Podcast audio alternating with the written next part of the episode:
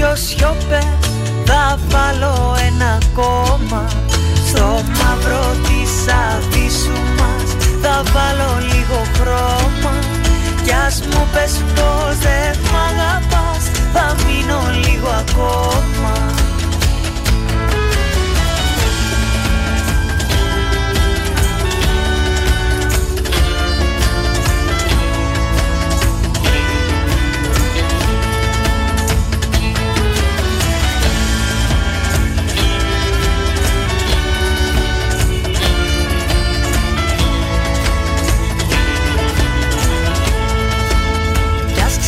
Πως δεν μ' αγαπάς, θα έρθω να σου μιλήσω στο ξεφωτό του έρωτα που θα σε συναντήσω. Αφού μακριά σου δεν μπορώ ούτε στιγμή να ζήσω. Κι ας ξέρω πως δεν μ' αγαπάς, θα έρθω να σου μιλήσω.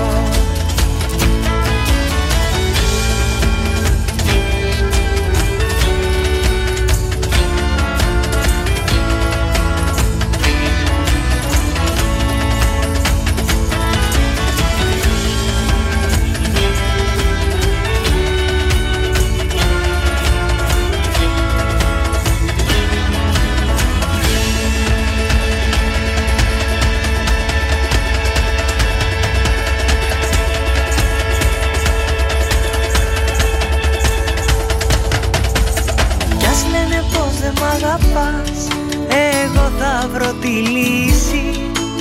Κάπου θα υπάρχει μουσική που θα σε συγκινήσει.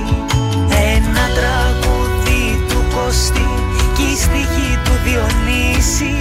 Κι ας λένε πως δεν μ' αγαπάς, εγώ θα βρω τη λύση.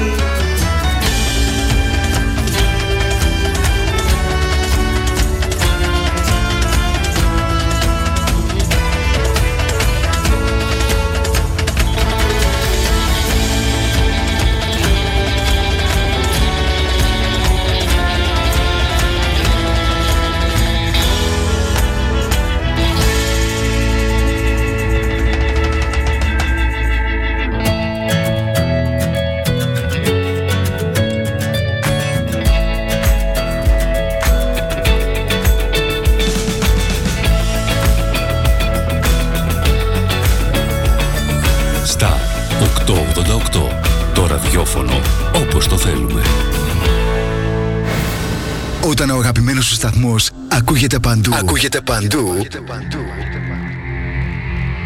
τότε πρέπει να έρθεις κι εσύ. Μπες στην παρέα και άκουσε την επιχείρησή σου παντού. Γιατί εδώ δεν ακούς απλά, ακούγεσαι κι εσύ. Τηλεφώνησε τώρα στο 25410 83922 και ξεκλείδωσε το δικό σου πακέτο διαφήμισης ανάλογα με τις ανάγκες σου. Μπες στην παρέα τώρα για να ακούγεσαι παντού. Αναρωτήθηκες ποτέ πόσο κοντά μπορεί να βρίσκεσαι στα αγνά συνεταιριστικά προϊόντα μικρών παραγωγών που καλλιεργούν με μεράκι και σεβασμό προς την ελληνική γη? Τόσο κοντά. Γνώρισε τα The Grecians, τα αγνά συνεταιριστικά προϊόντα της Ελλάδας που ταξιδεύουν τις δικές μας γεύσεις σε όλο τον κόσμο. Αυθεντικό μέλι από τα βουνά της Χαλκιδικής και τους θυμαρότοπους του Αιγαίου. Εξαιρετικά παρθένο ελαιόλαδο από τη Λακωνία. Βιολογικός χυμός ρόδι από τη Βόρεια Ελλάδα. Ελιές από την Καλαμάτα και τη Χαλκιδική. The Grecians, με την υπογραφή ποιότητας της κορυφαίας συνεταιριστικής εταιρείας ΣΕΚΕ. Τι ψάχνεις? Να ενημερωθώ. Για εμάς εδώ. Λιχτρολόγησε thrakitoday.com. Η δική μας ηλεκτρονική εφημερίδα της Ξάνθης με πλήρη και συνεχή ενημέρωση για όλη τη Θράκη και την Ξάνθη. Για να μην ψάχνεις εδώ και εκεί, thrakitoday.com. Το δικό σας πόρταλ με όλα τα νέα. Μαθαίνεις αυτό που ψάχνεις στοχευμένα από ανεξάρτητους συνεργάτες για αξιοπιστία των ειδήσεων. thrakitoday.com. Πρόσθεσέ το στα αγαπημένα σου. Διαφημιστείτε στο thrakitoday.com. Star 888. Έγκυρη ενημέρωση με άποψη και αντικειμενικότητα. Οι σημαντικότερες ειδήσεις της Ελλάδας, του κόσμου και της τοπικής κοινωνίας καθημερινά, Δευτέρα έως Παρασκευή, 8 με 10. Πρωινή ενημέρωση με τον Κοσμά Γεωργιάδη στο Star 888, το ραδιόφωνο όπως το θέλουμε.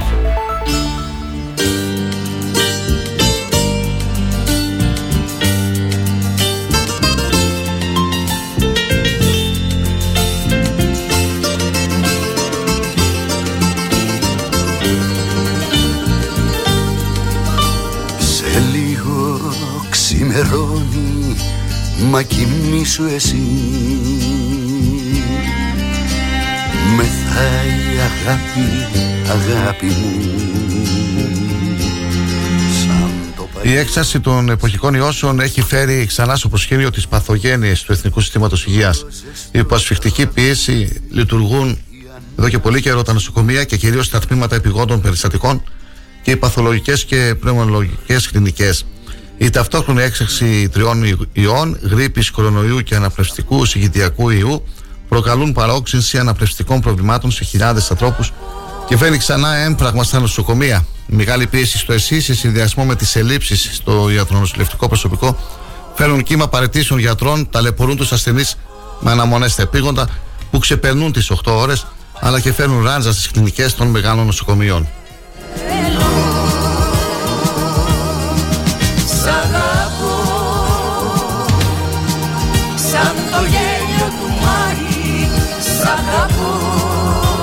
Πέμπτη σήμερα, 26 Ιανουαρίου, και σύμφωνα με το εορτολόγιο γιορτάζουν όσοι φέρουν το όνομα Ξενοφών Ξενοφώντας. Ο Όσιος Ξενοφών κατοικούσε στην Κωνσταντινούπολη κατά τους χρόνους των αυτοκρατόρων Ιουστίνου του Α και Ιουστινιανού. Ήταν πλούσιος, συγκριτικός και διακρινόταν για την βαθιά ευσέβειά του προς τον Θεό. Είχε δύο παιδιά, τον Αρκάδιο και τον Ιωάννη. Μόλις αυτά τελείωσαν τα κύκνια γράμματα, τα έστειλε στη Βηρητό της Φινίκης για να μελετήσουν και να σπουδάσουν την νομική επιστήμη. Καθοδόν το πλοίο με το οποίο ταξίδευαν ναυάγησε. Διασώθηκαν όμως και μετέβησαν στα Ιεροσόλυμα, που έγιναν μοναχοί. Οι γονείς τους, Ξενοφών και Μαρία, τους αναζήτησαν και πληροφορήθηκαν ότι διάγουν στην έρημο ασχητικό βίο. Δόξασαν το Θεό και αποταξάμενοι τον κόσμο ακολούθησαν και αυτοί το μοναχικό βίο. Ο Ξενοφών, η γυναίκα του και τα παιδιά τους πρόκοψαν τόσο πολύ στην αρετή και στην φιλανθρωπία, ώστε τους αξίωσε ο Θεός να επιτελούν και θαύματα. Έτσι η θεία αυτή η οικογένεια έζησε θεοφιλώς και κοιμήθηκε με ειρήνη.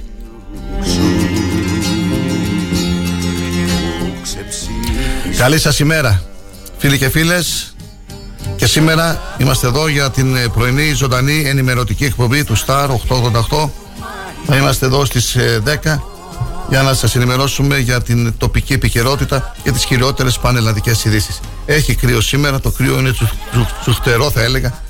Που δεν ήρθαμε με το μηχανάκι σήμερα, ήρθαμε με τα πόδια. Και από ό,τι πληροφορήθηκα, στα απομακροχώρια ήδη χιονίζει πάνω στα βουνά. Εδώ μην περιμένετε να δούμε άσπρη μέρα. Σύμφωνα με τα τελευταία στοιχεία θα έχουμε κρύο μόνο εδώ, κρύο, και μπορεί αύριο να έχουμε και βροχές το πρωί. Να έχουμε μια καλή εκπομπή και σήμερα. Καλή σας ημέρα, Πέμπτη σήμερα, 26 Ιανουαρίου. Η ώρα είναι 8 και 10. Ξεκινήσαμε με την είδηση, με την δραματική κατάσταση που επικρατεί στο ΕΣΥ, στην δημόσια υγεία, και θα έχουμε περισσότερα να πούμε στο τελευταίο μισάωρο της σημερινής μας εκπομπής. Θα ακούσουμε τι δήλωσε χθες ο διευθυντής της Παθολογικής Κλινικής, ο γνωστός γιατρός, ο κ. Φερσιάδης, στην εκπομπή του Star 888 με τον Κώστα τον Χαϊτα. Δεν είναι καλή κατάσταση στο νοσοκομείο και ιδιαίτερα στο παθολογικό τμήμα, και θα επιδιώξουμε μετά τις 9.30 να έχουμε και μια τηλεφωνική επικοινωνία με τον πρόεδρο του Ιατρικού Συλλόγου Ξάνθης, τον κύριο Σπανόπουλο, για να μας ενημερώσει και αυτός, και βέβαια με αφορμή και την τελευταία ανακοίνωση που έδωσαν στην δημοσιότητα, την έκκληση θα έλεγα, για την βελτίωση της υγειονομικής κατάστασης και της ιατρικής περίθαλψης στην περιοχή μας. Περισσότερα όμως θα έχουμε να πούμε για αυτά μετά τις 9.30, εκτός βέβαια αν προκύψει και κάτι άλλο. Συνεχίζουμε τώρα την πρώτη μισή ώρα με τις γνωστές κατηγορίες. Είδαμε το εορτολόγιο, χρόνια πολλά στους εορτάζοντες. Συνεχίζουμε με την κατηγορία σαν σήμερα, 26 Ιανουαρίου. Αξίζει να αναφέρουμε, φίλοι και φίλες, ότι σήμερα είναι Παγκόσμια ημέρα των τελωνίων. Ναι, καλά ακούσατε, είναι Παγκόσμια ημέρα των τελωνίων.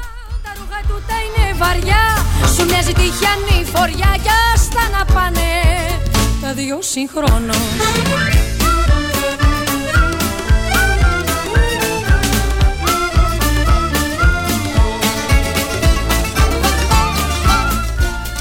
Κάθε χρόνο στις 26 Ιανουαρίου γιορτάζεται την Παγκόσμια ημέρα των τελωνίων, με πρωτοβουλία του Παγκόσμιου Οργανισμού Τελωνίων για την ανάδειξη του έργου το οποίο επιτελούν. Ειδικότερα, οι ελληνικές τελωνειακές αρχές διαδραματίζουν θεμελιώδη ρόλο στη διαφύλαξη της ασφάλειας και της προστασίας των πολιτών, των οικονομικών συμφερόντων της χώρας, της Ευρωπαϊκής Ένωσης και των κρατών μελών της από τον αθέμητο και τον αθέμητο ανταγωνισμό και το παράνομο εμπόριο, προσφέροντας υποστήριξη στην νόμιμη επιχειρηματική δραστηριότητα. Με την αφή, και έτσι ψαχτά με την αφή, θα το καρφώσω. Μια σκέψη κάνουν οι σοφοί, αναζητούν την κορυφή. Τα δυο μου ανθρώπινα παλτά να του φορτώσω, για να γλιτώσω. Όταν το χιόνι είναι πολύ. Τα κυριότερα γεγονότα τώρα. Στο 1785, σαν σήμερα, ο Βενιαμίν Φραγκλίνος, από τους ιδρυτές πατέρες του Αμερικανικού έθνους, σε επιστολή προς την κόρη του εκφράζει την αντίθεσή του για την επιλογή του αετού ως συμβούλου των ΗΠΑ. Μάλιστα. Ο ίδιος προτιμούσε, τι λέτε, προτιμούσε τη γαλοπούλα. Το 1821 αρχίζει η διάσκεψη της Ευωστίτσας Αίγιο. Ο Παπαφλέσσας ανακοινώνει στους προκρίτους ότι η επανάσταση εναντίον των Οθωμανών έχει οριστεί για τις 25 Μαρτίου. Την 25η Μαρτίου. Το 1932 είχαμε την αγροτική εξέγερση λόγω της οικονομικής κρίσης, η οποία είχε πάρει και πανελλαδικές διαστάσεις. 1936 το Κομμουνιστικό Κόμμα Ελλάδας μπαίνει για πρώτη φορά στη Βουλή με το σχήμα του Παλαϊκού Μετώπου, λαμβάνοντας 15 έδρες και 73.411 ψήφους. Η σχετική πλειοψηφία στους φιλελεύθερους με 126 έδρες, και ακολουθεί το Λαϊκό Κόμμα με 72 ζυμώσεις για το σχηματισμό βιώσιμου σχήματος. Το 2008, σαν σήμερα, έρευνα δείχνει ότι σε κάθε Ευρωπαίο στην Ευρωπαϊκή Ένωση των 27 αναλογούν πολλά κιλά σκουπίδια. Πόσα? 500 κιλά σκουπίδια, κυρίως από την κατανάλωση τροφών και διάφορες συσκευασίες. Ποιοι είναι πρωταθλητές?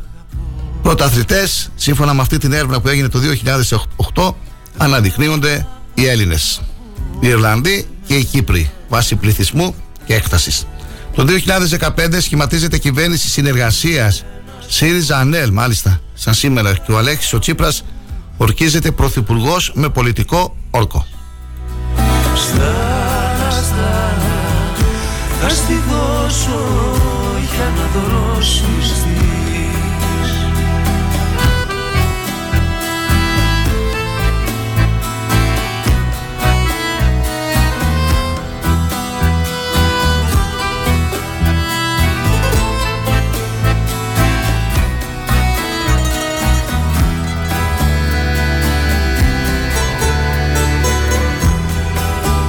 Συνεχίζουμε με τις γεννήσεις. Το 1925 γεννήθηκε ο Πολ Νιούμαν, Αμερικανός ηθοποιός, βραβευμένος με Όσκαρ για την ταινία Το Χρώμα του Χρήματος. Το 1955, Έντι Βαν Χάλεν, ο Λονδοαμερικανός βιρτουόζος της κιθάρας και ιδρυτής του heavy metal, συγκροτήματος που φέρει το όνομά του.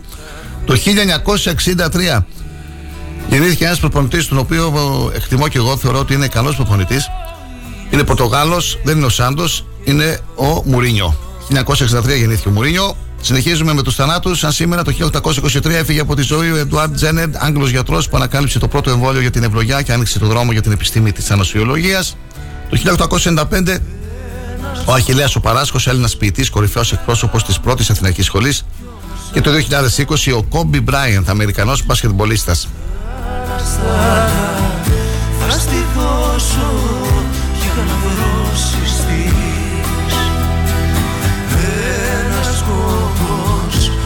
Χαρά μου, κι όμως αν θα έρθεις, στάλα, θα στη δώσω για να δώσεις της.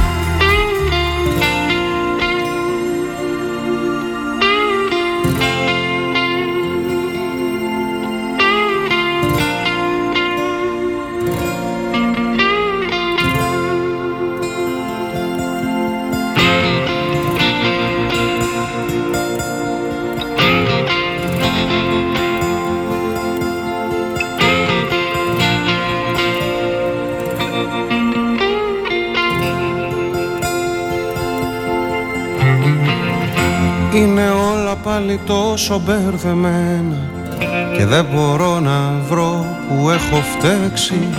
Με τρώνε στόματα ανοιχτά και πεινασμένα, σαν να με σφίγγει μια θηλιά που έχω πλέξει.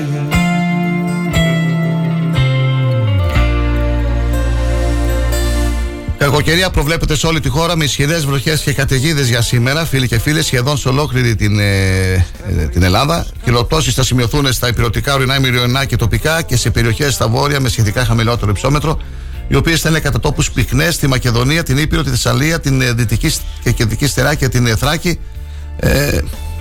Ορεινή περιοχή, πιστεύω. Ορεινή περιοχή θα είναι. Έχω και μια πρόβλεψη από την σελίδα από τα καιρικά της Θράκης στη συνέχεια. Θα αναφερθούμε και σε αυτό. Συνεχίζουμε με το δελτίο της Εθνικής Μετεωρολογικής Υπηρεσίας. Οι νότιοι άνεμοι στο Αιγαίο σταδιακά θα ενισχυθούν τοπικά στα 8 με 9 μποφόρ. Η θερμοκρασία θα σημειώσει πτώση κυρίως στα κεντρικά και τα βόρεια. Στα βόρεια δεν θα ξεπεράσει τους 5 με 8 βαθμούς. Στα κεντρικά θα φτάσει τους 8 με 12 βαθμούς. Στα υπόλοιπα τους 13 με 15 βαθμούς. Ενώ στη νότια νησιωτική χώρα τους 16 με 18 βαθμούς Κελσίου. Παγετός θα σημειωθεί κατά τόπους στα κεντρικά και βόρεια ηπειρωτικά τις πρωινές και βραδινές ώρες.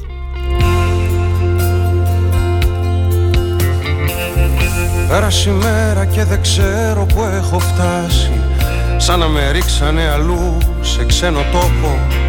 Δεν ξέρω τι είναι αλλά θέλω να περάσει. Δεν ξέρω τι, δεν ξέρω πώς, βρες έναν τρόπο.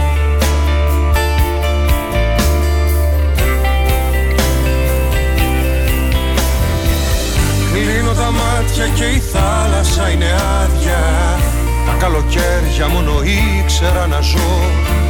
Τόσα φιλιά... για τη Μακεδονία και για τη Θράκη προβλέπονται αυξημένες νεφώσεις με βροχές και στα παράκτια καταιγίδες με πιθανές χαλαζοπτώσεις στη Μακεδονία, οι οποίες από το μεσημέρι θα επεκταθούν και στη Θράκη. Τοπικά ισχυρές από το απόγευμα στη κεντρική και την ανατολική Μακεδονία και από νωρίς το βράδυ στη Θράκη. Χιονοπτώσεις θα σημειωθούν στα ορεινά ημιορεινά αλλά και σε περιοχές με σχετικά χαμηλότερο υψόμετρο, οι οποίες θα είναι κατά τόπους πυκνές στη Δυτική Μακεδονία και την Κεντρική Μακεδονία. Και από νωρίς το βράδυ στην Ανατολική Μακεδονία και στη Θράκη ενδεικτικό υψόμετρο 400 με 500 μέτρα και πάνω. Για τις χιονοπτώσεις μιλάμε. Οι άνεμοι θα είναι ανατολική, βόρεια-ανατολική 4 με 6, από το απόγευμα στα ανατολικά τοπικά 7 μποφόρ, ενώ στα κεντρικά θα γίνουν βόρειο-βορειοδυτική. Οι άνεμοι, η θερμοκρασία, από μείον 2 έως 8 βαθμούς Κελσίου. Στη Δυτική Μακεδονία η μέγιστη 4 με 6 βαθμούς χαμηλότερη.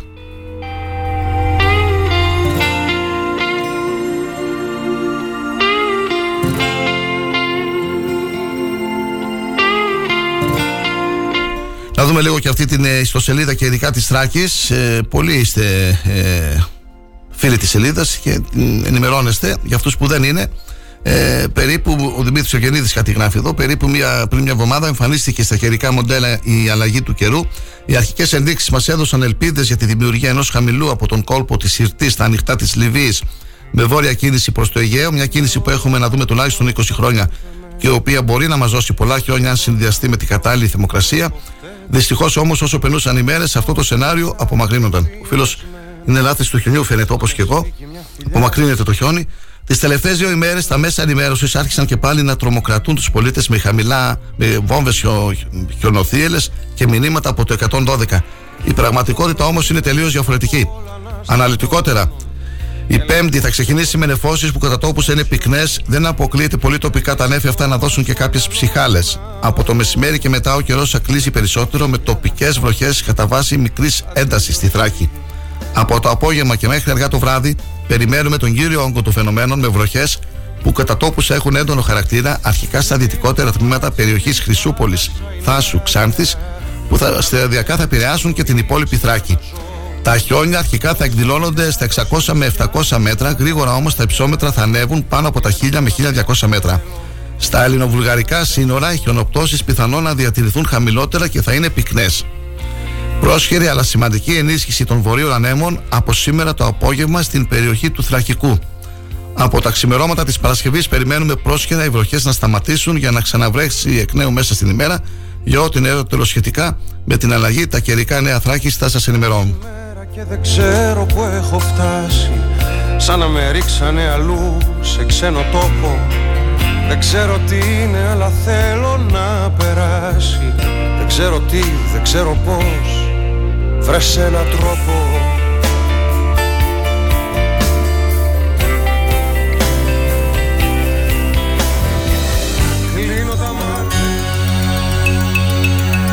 Πρωτοσέλιδα εφημερίδων.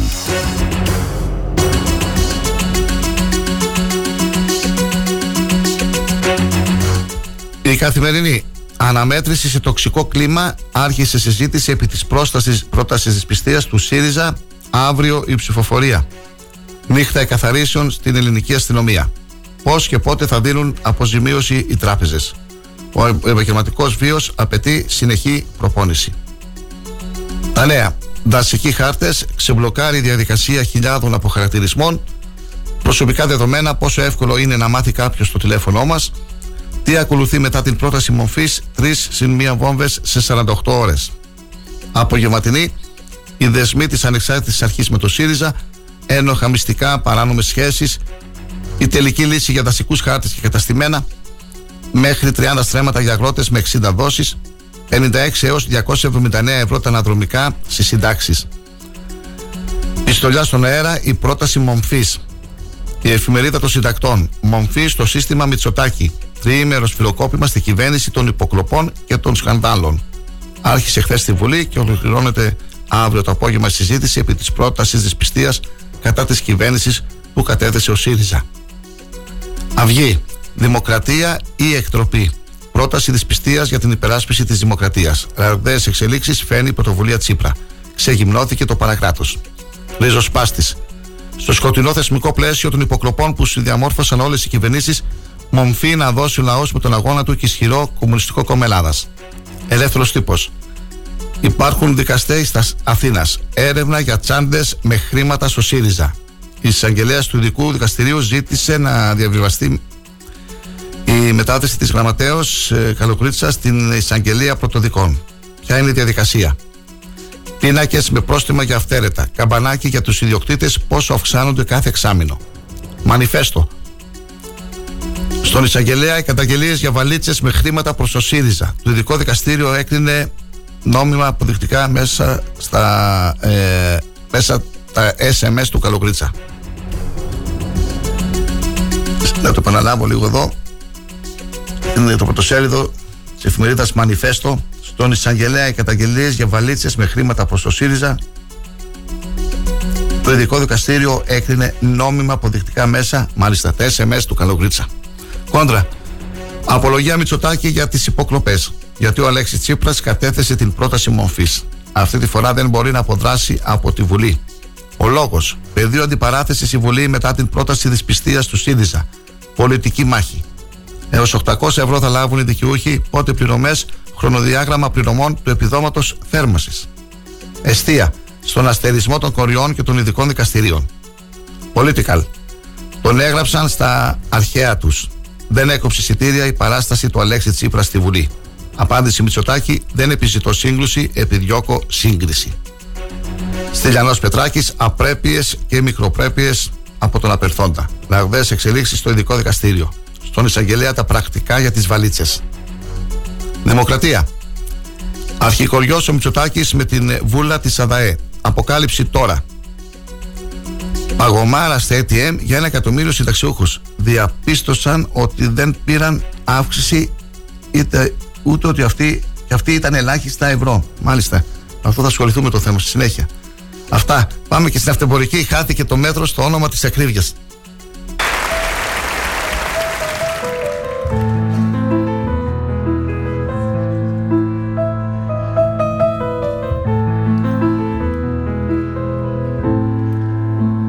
Με κοιτάς, σε κοιτώ και μετά σιωπή.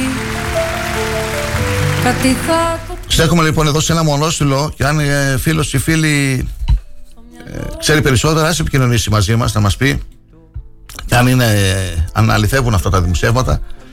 Η Δημοκρατία λοιπόν στο μονόστιλό της, παγωμάρα στα ATM για 1.000.000 συνταξιούχους. Διαπίστωσαν είτε ότι δεν πήραν αύξηση είτε ότι αυτοί ήταν ελάχιστα ευρώ. Οργή για τις ψεύτικες προσδοκίες που καλλιεργήθηκαν. Βέβαια, χτες αναφερθήκαμε σε ένα μεγάλο κομμάτι των συνταξιούχων που δεν θα πάρουν αύξηση λόγω της προσωπικής διαφοράς. Είναι γνωστό το θέμα. Και υπήρχε και ένα δημοσίευμα, αν θυμάμαι καλά, του ελεύθερου τύπου, ότι πιθανόν να δοθούν και σε αυτούς τους συνταξιούχους αργότερα κάποια επιδόματα, κάποιες αυξήσεις και να μην αισθάνονται έτσι την αδικία. Συνεχίζουμε. Το θέμα που κυριαρχεί, αναφερθήκαμε και χθες στην πρώτη μισή ώρα στις πανελλαδικές ειδήσεις, είναι η πρόταση μορφής κατά της κυβέρνησης Μητσοτάκη που υπέβαλε τελικά ο Αλέξης ο Τσίπρας. Η κυβέρνηση δια του Υπουργού Επικρατείας Γιώργου Γεραπετρίτη έκανε αποδεκτή την πρόταση μορφής που υπέβαλε ο κ. Τσίπρας και έτσι η Βουλή διέκοψε το μεσημέρι για λίγη ώρα τη συζήτησή της, τη συνεδρίασή της, και η τριήμερη συζήτηση ξεκίνησε χθες το απόγευμα. Ο Πρωθυπουργός και η κυβέρνηση στην υπόθεση αυτής της εκτροπής είναι αμετάκριτα ένοχοι. Δεν έχουν μόνο πολιτικές αλλά και βαρύτατες προσωπικές και νομικές ευθύνες, τόνισε ο Αλέξης Τσίπρας, υποστηρίζοντας ότι η παραμονή στη διακυβέρνηση της χώρας όσων έκαναν ακόμα και την εθνική μας ασφάλεια πεδίου υποκλοπών και εκβιασμών είναι επικίνδυνη για τη δημοκρατία, την ασφάλεια της χώρας, τα δικαιώματα. Ο αρχηγός της αξιωματικής αντιπολίτευσης τόνισε ότι μετά από όλα όσα έχουν αποκαλυφθεί, με αποδείξεις πια, η Ελλάδα θέλουμε να είναι ένα ευρωπαϊκό κράτος δικαίου. Η κυβέρνηση αυτή δεν μπορεί να μείνει ούτε στιγμή στη θέση της. Ο πρωθυπουργός αυτός δεν μπορεί να παραμείνει ούτε μία μέρα στη θέση του. Κι αν μας αντέξει το σκηνή, θα φανεί.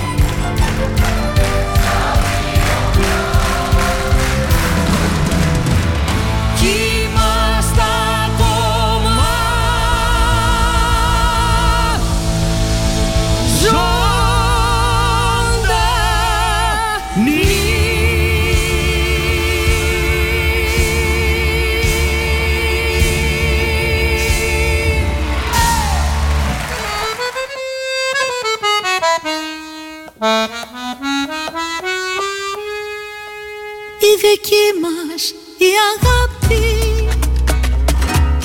είναι θάλασσα πλωμένη, δεν χωρά μέσα στο χάρτη. Έτσι, λόγω της τριήμερης αυτής συζήτησης στη Βουλή για την πρόταση δυσπιστίας, η προγραμματισμένη επίσκεψη του Γενικού Γραμματέα της Κεντρικής Επιτροπής του Κομμουνιστικού Κόμματος Ελλάδας, του Δημήτρη του Κουτσούμπα, στην Ανατολική Μακεδονία και Θράκη, αναβάλλεται και θα πραγματοποιηθεί το επόμενο διάστημα. Σαν τραγούδι με δοξάρι, σαν τριαντάφυλλο, μέσα στο άπειρο, μαζί σου αγάπη μου. Όλα τα έζησα, τις νύχτες γλέντισα, τις ώρες σκέντισα. Λουλούδι κόκκινο, φεγγάρι πράσινο. Το δεύτερο μέρος μιας μεγάλης δημοσκόπησης για τις επικείμενες εκλογές παρουσίασε χθες το κεντρικό δελτίο ειδήσεων του Sky και εκεί φάνηκε η κατανομή εδρών των κομμάτων που μπορεί να προκύψει μέσω της απλής αναλογικής. Επίσης, αναλύθηκαν και όλα τα σενάρια αν δεν προκύψει κυβέρνηση στις δύο εκλογικές αναμετρήσεις. Αυτό είναι και το πιο ενδιαφέρον. Αν δεν προκύψει κυβέρνηση, ποιες θα είναι οι συνεργασίες, τι παίζεται εδώ πέρα, τι μπορούμε να δούμε. Σύμφωνα με το πρώτο μέρος της δημοσκόπησης που παρουσιάστηκε χθες, η Νέα Δημοκρατία έχει σαφές προβάδισμα 7,5 μονάδων έναντι του ΣΥΡΙΖΑ. Θα δούμε λίγο τις έδρες και τις συνεργασίες μετά το διαφημιστικό πρώτο διάλειμμα, φίλοι και φίλες. Και 9 παρά θα πούμε και τα πρωτοσέλιδα του τοπικού τύπου. Καλή σας ημέρα, καλή ακρόαση. Κρεώση, ακούτε το Star 888. Ευχαριστώ τον φίλο, ο οποίος μας ενημέρωσε ότι στα Πομακοχώρια άρχισε να ψιλοχιονίζει εκεί πάνω. Ας το χαρούν το χιόνι. Τίποτα άλλο δεν έχουμε για την ώρα. Μετά τις 9.30 είναι η συνέντευξη, η συζήτηση που θα έχουμε με τον πρόεδρο του Ιατρικού Συλλόγου Ξάνθης, τον κύριο Σπανόπουλο, και θα ακούσετε ένα απόσπασμα από την συνέντευξη που παραχώρησε χθες ο γνωστός παθολόγος, ο κύριος Φερσιάδης, τον Κώστα τον Χαϊτα και στο Star 888 για την δραματική κατάσταση στην παθολογική κλινική του νοσοκομείου Ξάνθης. Καλή σας ημέρα, καλή ακρόαση, μην φεύγετε, ερχόμαστε σε λίγο. Λουλούδι κόκκινο, φεγγάρι πράσινο.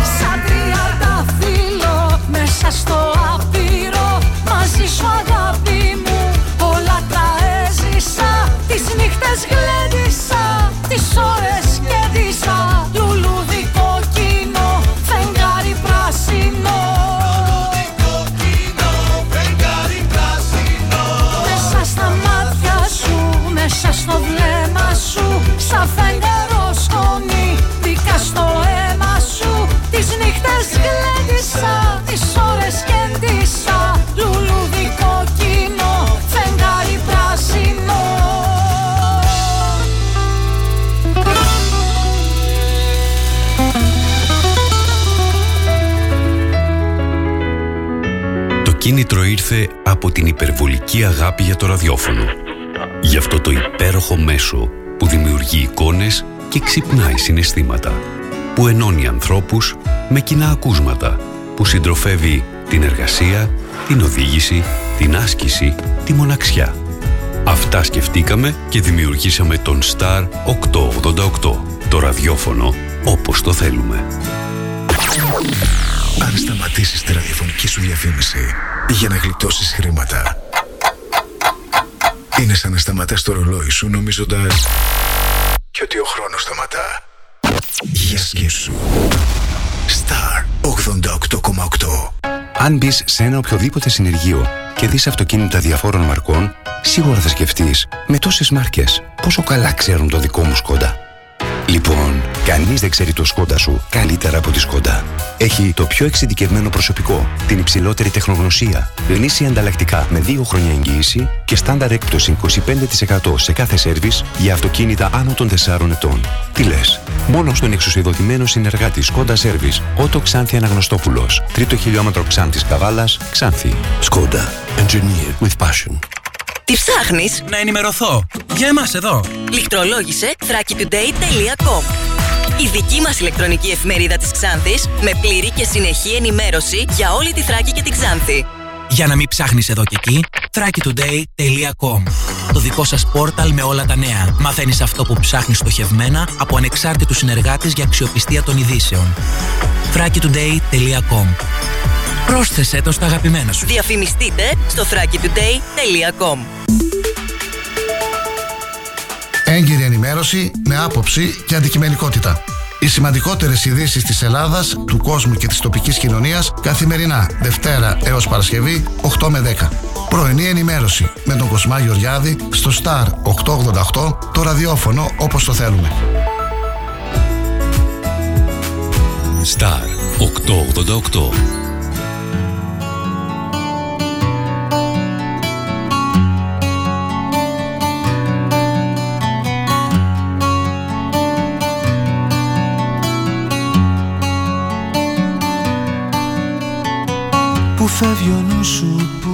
Καλημέρα φίλε Κοσμά και σε όλη την παρέα του Star 888. Κράτα γερά από τον φίλο μου τον Γιώργο. Καλή σου μέρα Γιώργο, καλή εργασία, ευχαριστώ για το μήνυμα. Star888fm.gr, η σελίδα του σταθμού. Μπορείτε να ακούτε τις παλαιότερες εκπομπές μας, τις συνεντεύξεις, τα σχετικά άρθρα και να στέλνετε και τα δικά σας σχόλια και μηνύματα και να κάνετε και τη δική σας προσωπική παρέμβαση στο chat του σταθμού. Και στο Live24 μπορείτε να στέλνετε τα μηνύματά σας και στο κινητό μου τηλέφωνο 693 7 109 15. Τα τηλεφωνικά νούμερα του σταθμού 2541 066 604, 2541 066 605.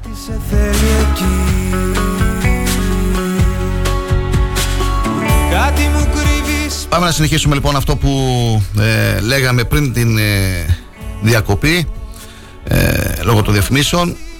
Μιλούσαμε για μια δημοσκόπηση που έγινε χθες για λογαριασμό του Sky. Η Νέα Δημοκρατία συγκεντρώνει ποσοστό 33,5% στην αναγωγή επί των εγκύρων έναντι 26% που συγκεντρώνει ο ΣΥΡΙΖΑ. Το ΠΑΣΟΚ σταθερά με 11%. Το Κομμουνιστικό Κόμμα με 6%, Ελληνική Λύση με 4% και οριακά κάτω από το 3% το ΜΕΡΑ25 με 2,5%. Τι γίνεται όμως με τις έδρες? Ποια είναι η κατανομή τους την πρώτη Κυριακή με την απλή αναλογική? Υπάρχει και με ποιον τρόπο δυνατότητα σχηματισμού κυβέρνησης? Είναι αντιληπτό τόσο στην πρώτη Κυριακή όσο και σε τυχόν δεύτερες εκλογές, όπως είναι και το πιθανότερο σενάριο, ο κομβικός παράγοντας είναι ο αριθμός κομμάτων που θα βγουν στη Βουλή. Όσο περισσότερα είναι αυτά, τόσο ανεβαίνει ο πύχης της αυτοδυναμίας, τόσο μεγαλύτερο θα είναι το ποσοστό που καλείται να εξασφαλίσει το πρώτο κόμμα για να σχηματίσει μόνο του κυβέρνηση. Τα σενάρια για την πρώτη Κυριακή με απλή αναλογική. Την πρώτη Κυριακή οι εκλογές θα διεξαχθούν με το σύστημα της απλής αναλογικής. Δεν υπάρχει δηλαδή μπόνους για το πρώτο κόμμα και οι έδρες κατανέμονται αναλογικά με τα ποσοστά που θα εξασφαλίσει το κάθε κόμμα. Το πρώτο σενάριο προβλέπει την είσοδο 5 κομμάτων στην Βουλή. Σύμφωνα με αυτό, η Νέα Δημοκρατία εξασφαλίζει 125 έδρες. Ο ΣΥΡΙΖΑ 97, το ΠΑΣΟΚ 41, το ΚΚΕ 22 και η Ελληνική Λύση 15.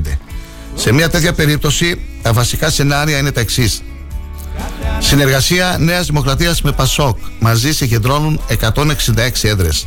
Συνεργασία ΣΥΡΙΖΑ, ΠΑΣΟΚ και Κομμουνιστικό Κόμματος Ελλάδας. Τα τρία κόμματα συγκεντρώνουν 160 έδρες. Συνεργασία ΣΥΡΙΖΑ, ΠΑΣΟΚ, Ελληνικής Λύσης. 153 έδρες.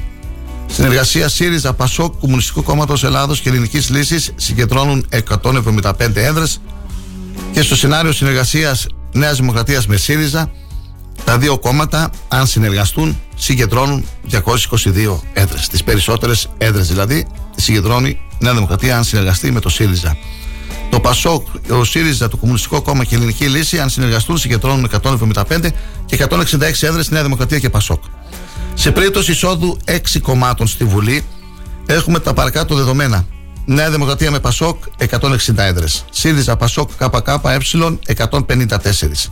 ΣΥΡΙΖΑ ΠΑΣΟΚ Ελληνική Λύση ημέρα 25 158.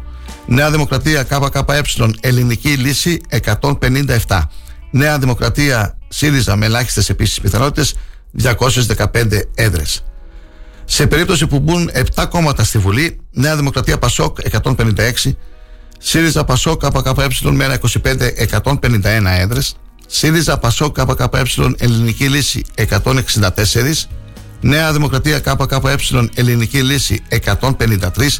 Νέα Δημοκρατία ΣΥΡΙΖΑ 209. Αν οι πρώτες κάλπες δεν οδηγήσουν σε σχηματισμό κυβέρνησης, μοιραία η χώρα θα οδηγηθεί σε δεύτερες εκλογές με διαφορετικό όμως εκλογικό σύστημα. Οι πιθανές δεύτερες εκλογές θα διεξαχθούν με τον εκλογικό νόμο που ψήφισε η παρούσα κυβέρνηση. Θα ισχύσει δηλαδή η ενισχυμένη αναλογική. Με τα ποσοστά που δίνει η έρευνα αυτή, η Νέα Δημοκρατία εξασφαλίζει αυτοδυναμία με 151 έδρες. Αν όμως εξασφαλίσει και έκτο κόμμα την είσοδό του στη Βουλή, τότε έχουμε ολική ανατροπή, καθώς η Νέα Δημοκρατία δεν εξασφαλίζει αυτοδυναμία, συγκεντρώνει 148 έδρες. Στην περίπτωση αυτή, μιλάμε τώρα για μετά τη δεύτερη κοινωνική. Στην περίπτωση αυτή, οι δεύτερες εκλογές. Οι συνεργασίες που μπορούν να αποφέρουν σχηματισμό κυβέρνησης είναι οι εξής: Νέα Δημοκρατία ΠΑΣΟΚ με 182 έδρες. ΣΥΡΙΖΑ ΠΑΣΟΚ ΚΚΕ Ελληνική Λύση και μέρα 25 152 έδρες και Νέα Δημοκρατία με ΣΥΡΙΖΑ, το απίθανο σενάριο, 228 έδρες. Εγώ στέκομαι στο πρώτο, Νέα Δημοκρατία ΠΑΣΟΚ 182 έδρες.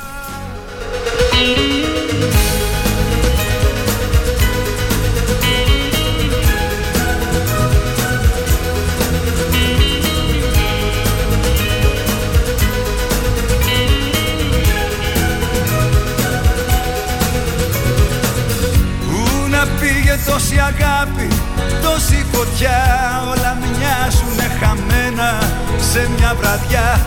Να πει γι' αυτό το γέλιο, το πονηρό, το φιλί σου το πρωινό. Φύσα βόρεια, φύσα αέρα, διώξε τη σκέψη της πιο πέρα. Πέρα μακριά, άλλη μια μέρα, ταξίδεψε με μακριά. Πρωτοσέλιδα τοπικού τύπου.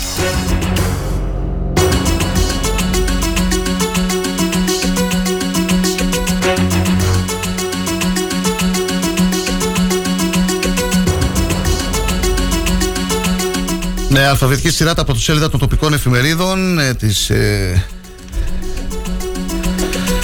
περιοχής μας. Λοιπόν, οι εφημερίδες με αλφαβητική σειρά δεν τις έχω όλες, το έχω πει και άλλες φορές. Καλό είναι όσοι θέλουν να προβάλλουν τα πρωτοσέλιδά τους να τα στέλνουν με email. Είναι γνωστοί τρόποι επικοινωνίας για να τα μεταδίδουμε. Έχουμε λοιπόν τον αγώνα, πρόταση μορφής κατά της κυβέρνησης Μητσοτάκης. Κατά της κυβέρνησης Μητσοτάκη υπέβαλε ο Αλέξης Τσίπρας. Ολοκληρώθηκε η επισκευή υδατόπυργων στην κοινότητα Βλάλου Δήμου Τοπύρου. Και ένα άρθρο του αντιστράτηγου αναποστατεία του Παναγιώτη του Χόχολη. Έρευνες των αστυνομικών αρχών για τον εντοπισμό και τη σύλληψη αγνώστων δραστών ληστείας σε βάρος ημεδαπών. Εφημερίδα Αδέσμευτη.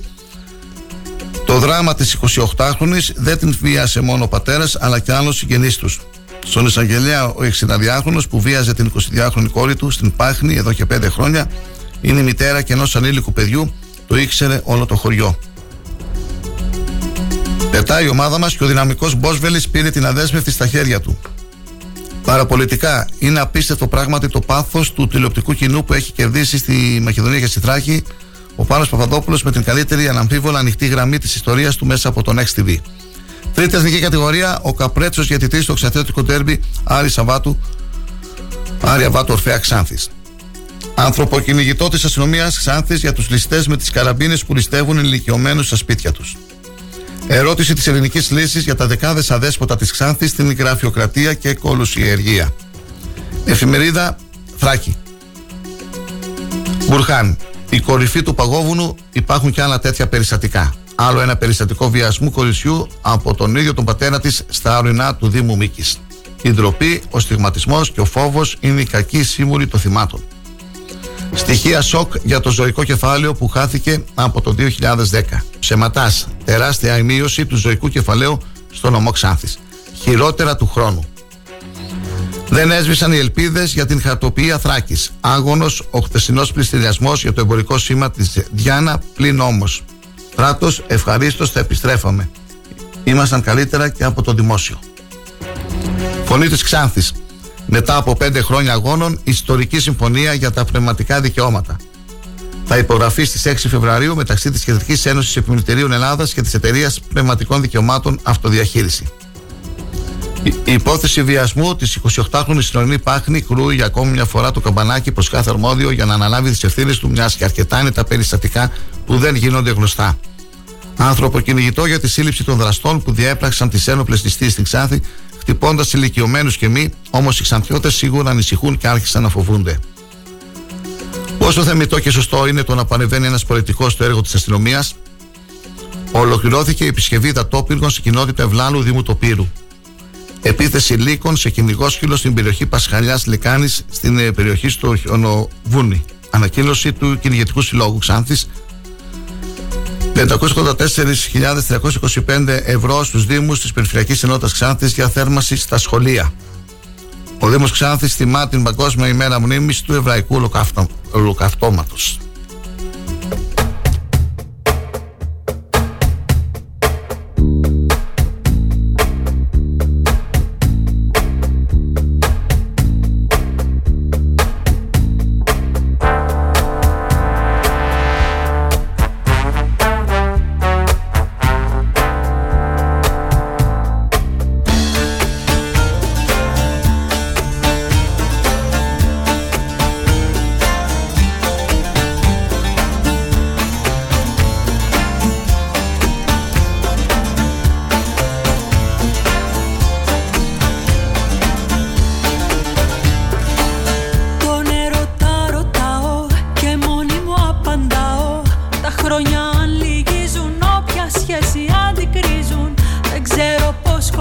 Στην μας εκπομπή μίλησε ο πρόεδρος του Συλλόγου Ερασιτεχνών Αλιών Ξάνθης, ο κύριος Σύφης Μεϊμαρίδης, για την εκδήλωση του ετήσιου χορού τους που θα πραγματοποιηθεί στο Μυροβόλο το Σάββατο, ναι, και μας είπε και για τις δράσεις του Συλλόγου, για τα προβλήματα που αντιμετωπίζουν με τις υποδομές εκεί με τα λιμάνια και για την εγκατάλειψη του λιμενικού σταθμού στα Άρδυρα. Μπορείτε να τον ακούσετε, τον κύριο Μεϊμαρίδη, στο αρχείο των εκπομπών μας. Είναι η χθεσινή εκπομπή, όπως χθες μας μίλησε και ο πρόεδρος του Συλλόγου, της Ένωσης Συλλόγων Γονέων Δήμου Ξάνθης, ο κύριος Θανάσης Γανίδης, ο οποίος αναφέρθηκε στο πρόβλημα που υπάρχει με τη μεταφορά των μαθητών ορισμένων σχολείων δημοτικών στο κολυβητήριο για να αθληθούν στα πλαίσια του μαθήματος της φυσικής αγωγής. Ένα θέμα το οποίο είχαμε αναδείξει και εμείς με παρέμβαση του Αντιπεριφερειάρχη Ξάνθης του κ. Κουρτίδη. Και χθες μίλησε και ο κύριος Κώστας Χαϊτας, ο γραμματέας του Ομίλου Αντισφαίρησης της Ξάνθης, για τις δραστηριότητες, για τις δράσεις του συλλόγου αυτού, γιατί μπορούμε και πρέπει να παίξουμε τέννις. Όλα αυτά στην χθεσινή μας εκπομπή. Για σήμερα μετά τις 9 και θα μιλήσουμε πάλι με τον κύριο Γανίδη για το Σύλλογο Τριτέχνων Ξάνθης, με τον πρόεδρο του Ιατρικού Συλλόγου Ξάνθης, και θα ακούσετε ένα απόσπασμα από τη συνέντευξη που παραχώρησε ο παθολόγος ο κ. Φερσιάδης στον Κώστα Χαϊτα για την δραματική κατάσταση της παθολογικής κλινικής. Να συνεχίσουμε τώρα με ορισμένες τοπικές ειδήσεις. Ακούσουμε ένα τραγουδάκι.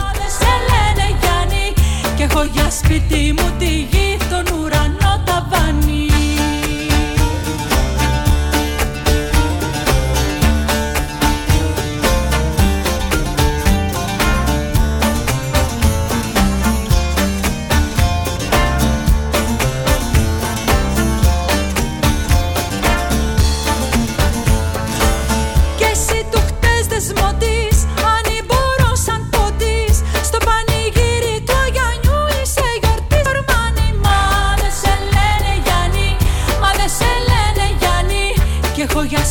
δική μου τη γη, τον ουρανό τα φανεί.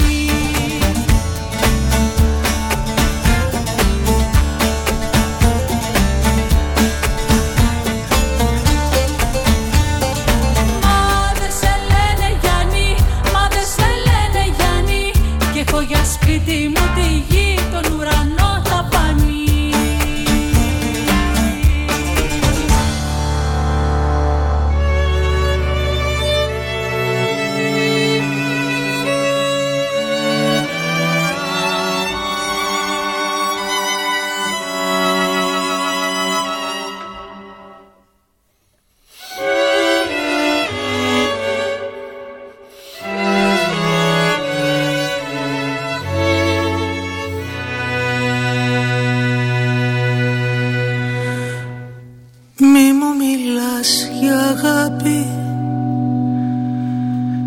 Σαν κλαίνε τα πουλιά, μη μου μιλάς για αγάπη στην έρμια κορογιαλιά.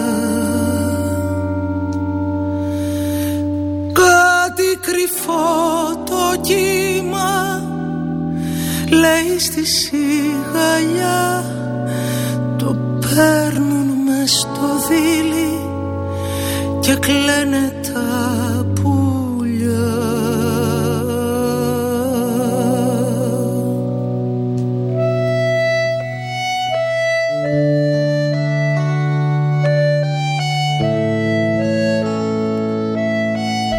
Ολοκληρώθηκε το έργο που αφορά στην επισκευή, συντήρηση και αποκατάσταση των θωρών των υδατόπυργων που βρίσκονται στους οικισμούς Δέκαρχο και Κεντητή του Δήμου Τοπύρου, με σκοπό τη λειτουργική τους αναβάθμιση και τη διασφάλιση της ποιότητας του πόσιμου ύδατος για τους πολίτες. Οι παρεμβάσεις με προϋπολογισμό 58.000 ευρώ περίπου χρηματοδοτήθηκαν από ίδιους πόρους του Δήμου Τοπύρου.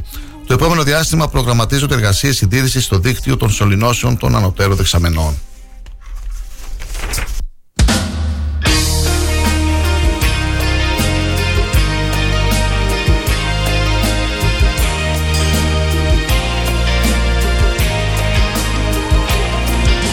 Αυτό το Σάββατο η εθελοντική αιμοδοσία του Συλλόγου Εθελοντών Αιμοδόνομου Ξάνθης η Αγάπη, μνημόσυνο αγάπης για τον μακαριστό Αρχιεπίσκοπο Χριστόδουλο, στα γραφεία του χορευτικού ομίλου Ξάνθης, επάνω από το δημοτικό πάρκινγκ, από τις 9 το πρωί έως τις 2 το μεσημέρι.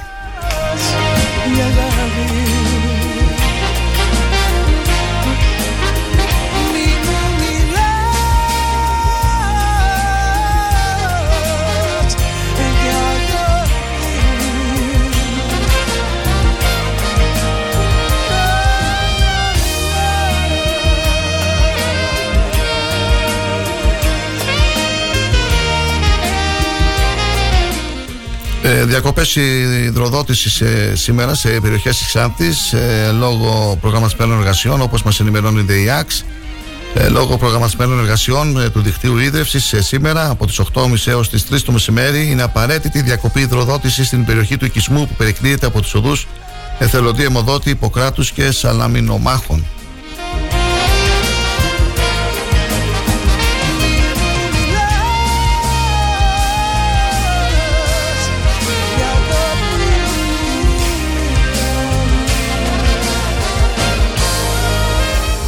Έρευνες διεξάγουν οι αστυνομικές αρχές για τον εντοπισμό και τη σύλληψη αγνώστων μέχρι στιγμής δραστών, οι οποίοι προχθές, πρωινές ώρες, στην ευρύτερη περιοχή της Ξάνθης, έχοντας καλυμμένα τα χαρακτηριστικά των προσώπων τους, εισήρθαν σε οικεία που διέμεναν 4 ημεταποί και με τη χρήση βίας και απειλής με κυνηγητικά όπλα αφαίρεσαν από το εσωτερικό του σπιτιού χρήματα, τη μαρφή, ένα κυνηγητικό όπλο, ένα ρολόι και ένα κινητό τηλέφωνο, ενώ στη συνέχεια διέφυγαν προς άγνωστη κατεύθυνση. Στο πλαίσιο των ερευνών βρέθηκε στο εσωτερικό του σπιτιού ένα κυνηγητικό όπλο που κατήχαν οι δράστες, το οποίο, όπως διαπιστώθηκε, είχε κλαπεί τον Δεκέμβριο του 2022 και κατασχέθηκε. Την πλανάκη συνεργεί το Τμήμα Ασφάλειας Ξάνθης. Μια νύχτα που ποτέ δεν ξημερώνει, σαν μια φωτιά που αργώς σβήνει, θα με εγώ.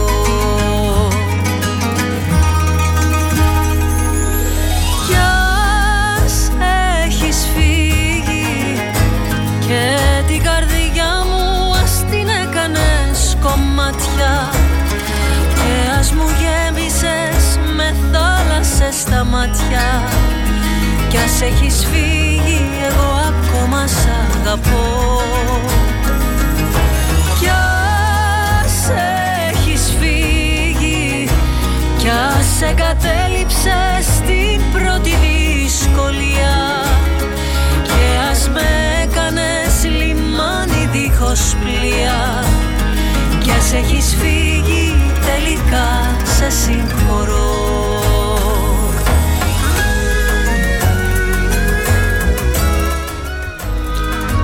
Μόλις τώρα μας είδε και μια ανακοίνωση από τον Σύλλογο Εθελοντών Αιμοδοτών Η Αγάπη. Ανακοινώθηκαν τα ονόματα των υποβράβευσης εθελοντών αιμοδοτών μελών του Συλλόγου μας με τα μετάλλια του Υπουργείου Υγείας και Κοινωνικών Ασφαλίσεων, τα ειδικά τιμητικά βραβεία από τον Δήμο Ξάνθης και την Αντιπεριφέρεια και τα ειδικά βραβεία και επένους του Συλλόγους στα πλαίσια της εορτής αιμοδότη που πρόκειται να πραγματοποιηθεί μετά από διακοπή 4 ετών λόγω της πανδημίας του κορονοϊού. Η εκδήλωση θα πραγματοποιηθεί την Παρασκευή 26 Μαΐου στο Κοσμικό Κέντρο Απόλλων, 5 χιλιόμετρο Ξάνθης Κομοτηνής, μέσω Πορτολάγος. Η ώρα είναι 9 παρά 10. Κι ας έχεις φύγει και την καρδιά. Θέλω να τα αναφέρω τα ονόματα αυτά των ανθρώπων αυτών που δίνουν το αίμα τους. Σιγά σιγά θα τα πούμε, Κυριάκο, με μουσική θα σταματάμε. Να ξεκινήσουμε λοιπόν. Εμιθένδες Μαργυρί Καρδιά από Αντιπεριφέρεια Ξάνθης, πάνω από 70 εθελοντικές αιμοδοσίες. Επιμενίδης Σταμάτης, 70 αιμοδοσίες. Παπευστρατείου Γεώργιος, 70. Παπαχρόνης Ιωάννης, 84.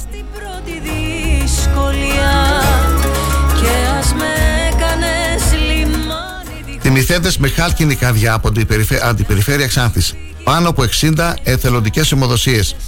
Καραμαλής Χρήστος, 63. Κουτσούμπας Πασχάλης, 60. Πετρόπουλος Αντώνιος, 62. Τοψίδης Κωνσταντίνος, 63.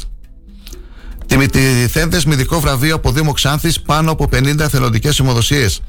Αθανασάκης Χρήστος, 53. Βουλιοκλής Μέναδρος, 52.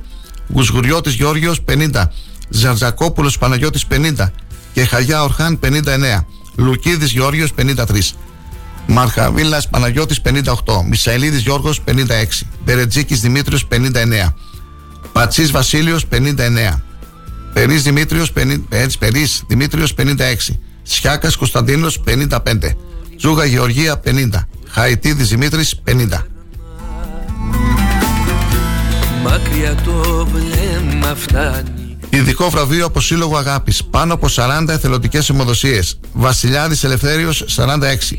Βέρτης Ιωάννης, 48. Γρούδος Φίλιππος, 46. Δαλακλίδης Κωνσταντίνος, 44. Δαμκαλής Σοκράτης, 45. Γιολεΐδης Ομάς, 41. Κυριακαρέλη Μελίδου Λευκοθέα, 40. Ξινίδης Δήμος, 46.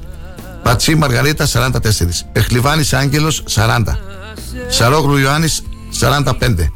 Σινάς Νικόλαος, 40. Στυλιανίδου Αναστασίας, 45. Τσακαλίδης Σέργιος, 46. Τσαλίκης Γεώργιος, 48. Τσότρας Μιχάλης, 48.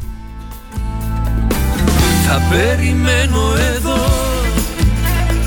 Ωραία, αρκετοί από αυτούς να μας ακούνε τώρα, να ακούσουν το όνομά τους και να τους δώσουμε και εμείς τα συγχαρητήριά μας και τον μπράβο. Τιμηθένδες με το αργυρό μετάλλιο, πάνω από 25 εθελοντικές αιμοδοσίες. Αλεξόπουλος Ευρυπίδης, 28. Διολιτζής Παναγιώτης, 29. Γεωργούλιας Νικόλαος, 37. Γκίνης Νικόλαος, 31. Εμίν και Χαγιά Σεδάτ, 31. Εμμανουηλίδης Δημήτριος, 29 αιμοδοσίες. Θεοδοσιάδης Ιωάννης, 28. Θοδωρίδης Χρήστος, 29. Ιγνατιάδης Νικόλαος, 34. Ιμάμ Φεριδέ, 26.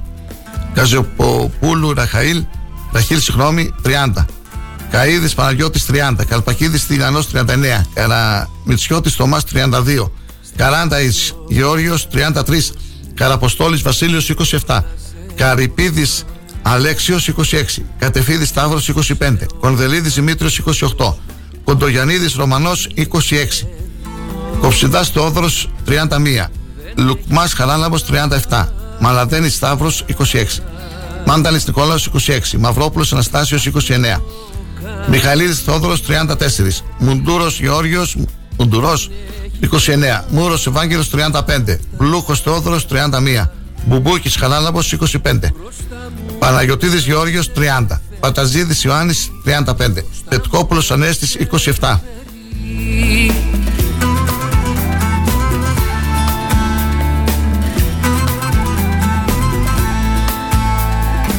Πεχλιβάνης Αθανάσιος 26, Σιμιντρίδης Βασίλειος 30, Στρογγυλός Παναγιώτης 33, Τερζίδης Δημήτριος 27, Τουμπαρίδης Χρύσανθος 27, Τροχούτσος Φίλιππος 35, Τσερκές Μεσού 32, Φωτιάδης Πολύκαρπος 31, Χάνος Νικόλαος 27, Χατζή Ογλου Χασάν 30, Χατζη Αποστόλου Χαράλαμπος 31, Κάρκινο Μετάλλιο, είναι τα τελευταία, Κάρκινο Μετάλλιο 19 εθελοντικές αιμοδοσίες, Ασιξαρίδης Γιώργος 23, Ασλανίδης Ιορδάνης 20, Γεωργιάδης Γιώργος 27, Γιαγτζόγλου Δημήτριος 25, Δασκαλόπουλος Σιμεών 21, Δημητριάδης Ιωάννης 25, Επιτρόπου Θεοδόρα 25, Θοχαρίδης Αθανάσιος 22, Ιγνατιάδης Κώστας 25, Κανδρία Αχμέτη 20, Καλαμάρης Κωνσταντίνος 24, Καλής Αθανάσιος 19, Καναγεωργίου Γεώργιος 19, Καφετζόπουλος Ανέστης 30, Κιμούντρης Γρηγόριος 27, Κουμπαρέλος Απόστολος 21, Κυριάκου Γεώργιος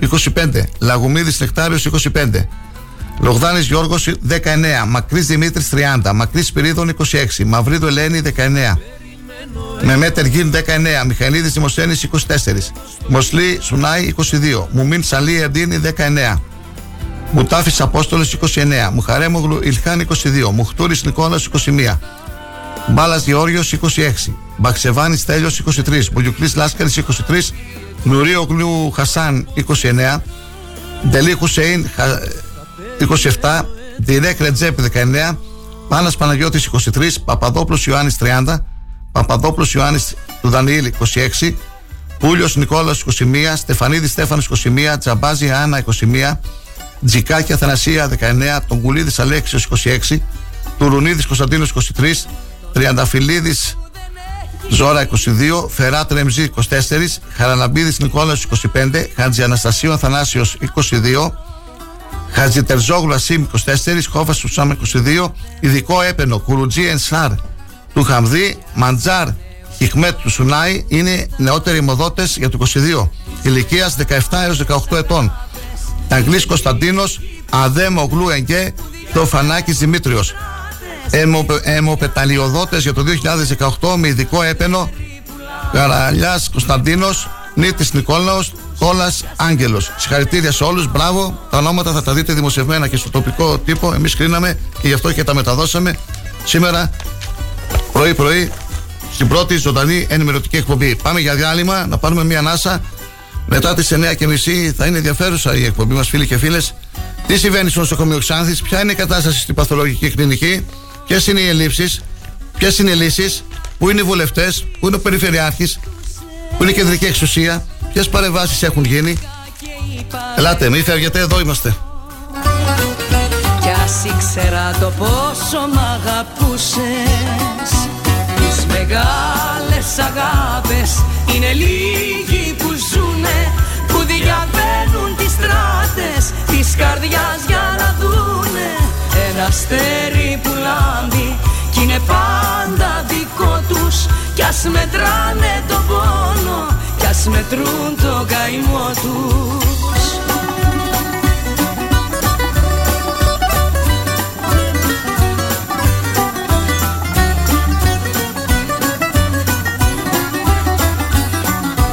Τις μεγάλες αγάπες είναι λίγοι που ζουνε, που διαβαίνουν τις στράτες της καρδιάς για να δούνε ένα αστέρι που λάμπει κι είναι πάντα δικό τους, κι ας μετράνε το πόνο, κι ας μετρούν το καημό τους.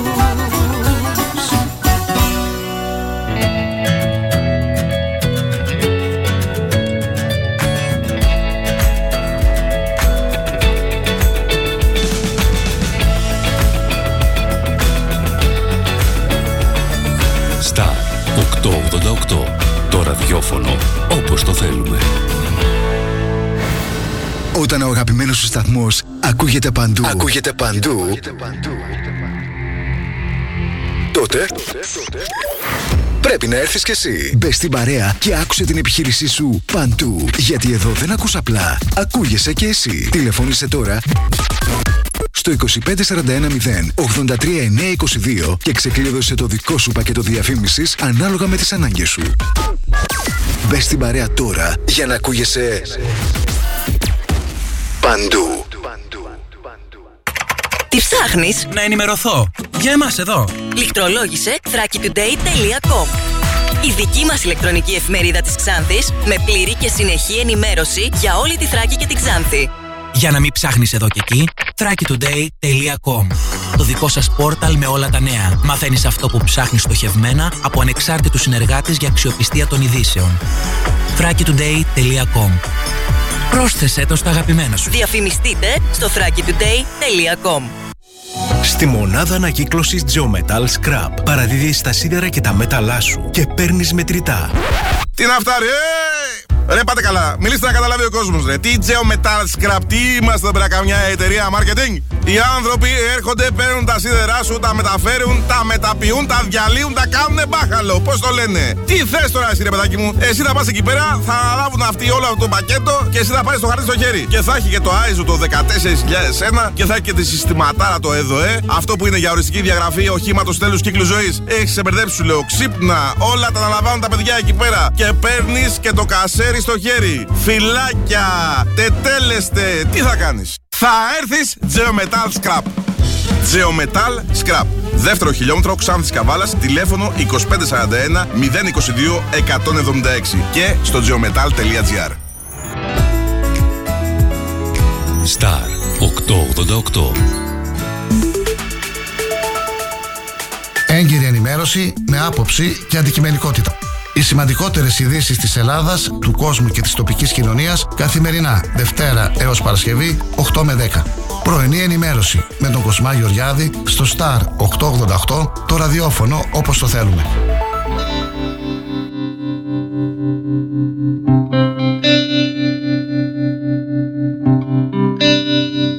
Είπα δεν θέλω άλλο μπελά στον κόσμο αυτό, ότι στο τέλος κατακτώ με έχει διαλύσει.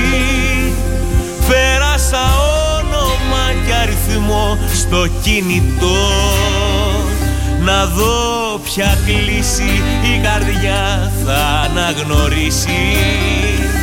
Κάτι βδομάδες γύρω φέρνω και ρωτώ το κουρασμένο μου εαυτό να ξεστομίσει, αφού μπερδεύτηκα και σε ρωτεύτηκα στην κατηφόρα στο βράχο να κυλήσει.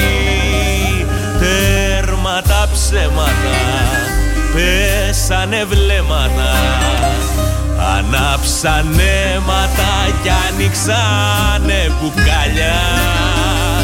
Πες το και μη ρωτάς, έπεσε ρωτάς, έπεσε ρωτάς, μεγάλη ανασφάλεια. Όλα είναι τέλεια κι απ' την εμβέλεια ήρθε η συντέλεια, βραχήκαν προς κεφαλιά.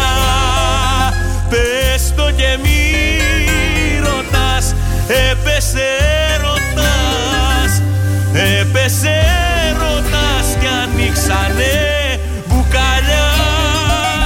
Πες το και μη ρωτάς, έπεσε ρωτάς, έπεσε ρωτάς κι ανοίξανε μπουκαλιά.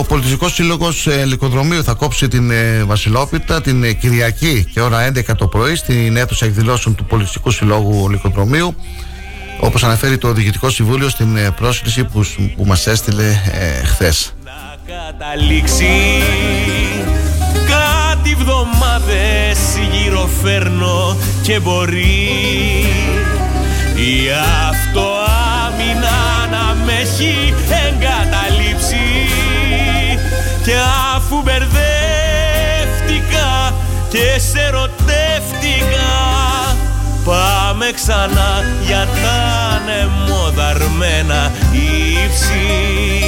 Τέρμα τα ψέματα, πέσανε βλέμματα, ανάψανε αίματα κι ανοίξανε μπουκαλιά.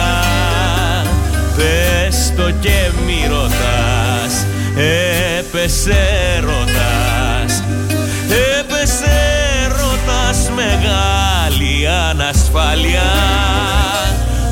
Όλα είναι τέλεια κι απ' την εμβέλεια.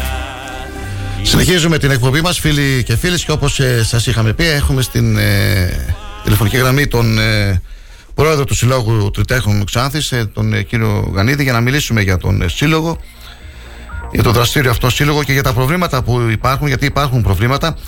Κύριε Γανίδη, καλή σας ημέρα και πάλι. Μιλήσαμε χθες για άλλο θέμα. Σήμερα θέλω να μιλήσουμε λίγο για τους τρίτεχνους και πριν μιλήσουμε για το Σύλλογο, πείτε μας λίγο για την κατάσταση, για τη δημογραφική κατάσταση που έχουμε στη χώρα μας.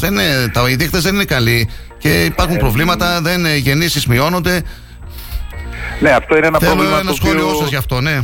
Ναι, το οποίο εδώ και πολλές δεκαετίες έχει εντοπιστεί, συνεχώς διονγκώνεται έτσι, και τα μέτρα που έχουν ληφθεί προς αυτήν την κατεύθυνση δυστυχώς δεν έχουν αποδώσει ή δεν ήταν αρκετά μέχρι τώρα. Βλέπουμε επομένως ότι ουσιαστικά η χώρα μας οδηγείται σε μια δημογραφική κατάρρευση, αν θέλουμε να πούμε τα πράγματα. Είναι, αυτή είναι αλήθεια. Αλήθεια είναι. Και αυτό φυσικά εκτός από οτιδήποτε άλλο είναι και ένα σημαντικό οικονομικό πρόβλημα έτσι, για τη χώρα. Γιατί δεν μπορεί να υπάρξει ανάπτυξη χωρίς μια ισορροπία στο δημογραφικό. Τώρα... Στηρίζει η πολιτεία τις τρίτεχνες οικογένειες.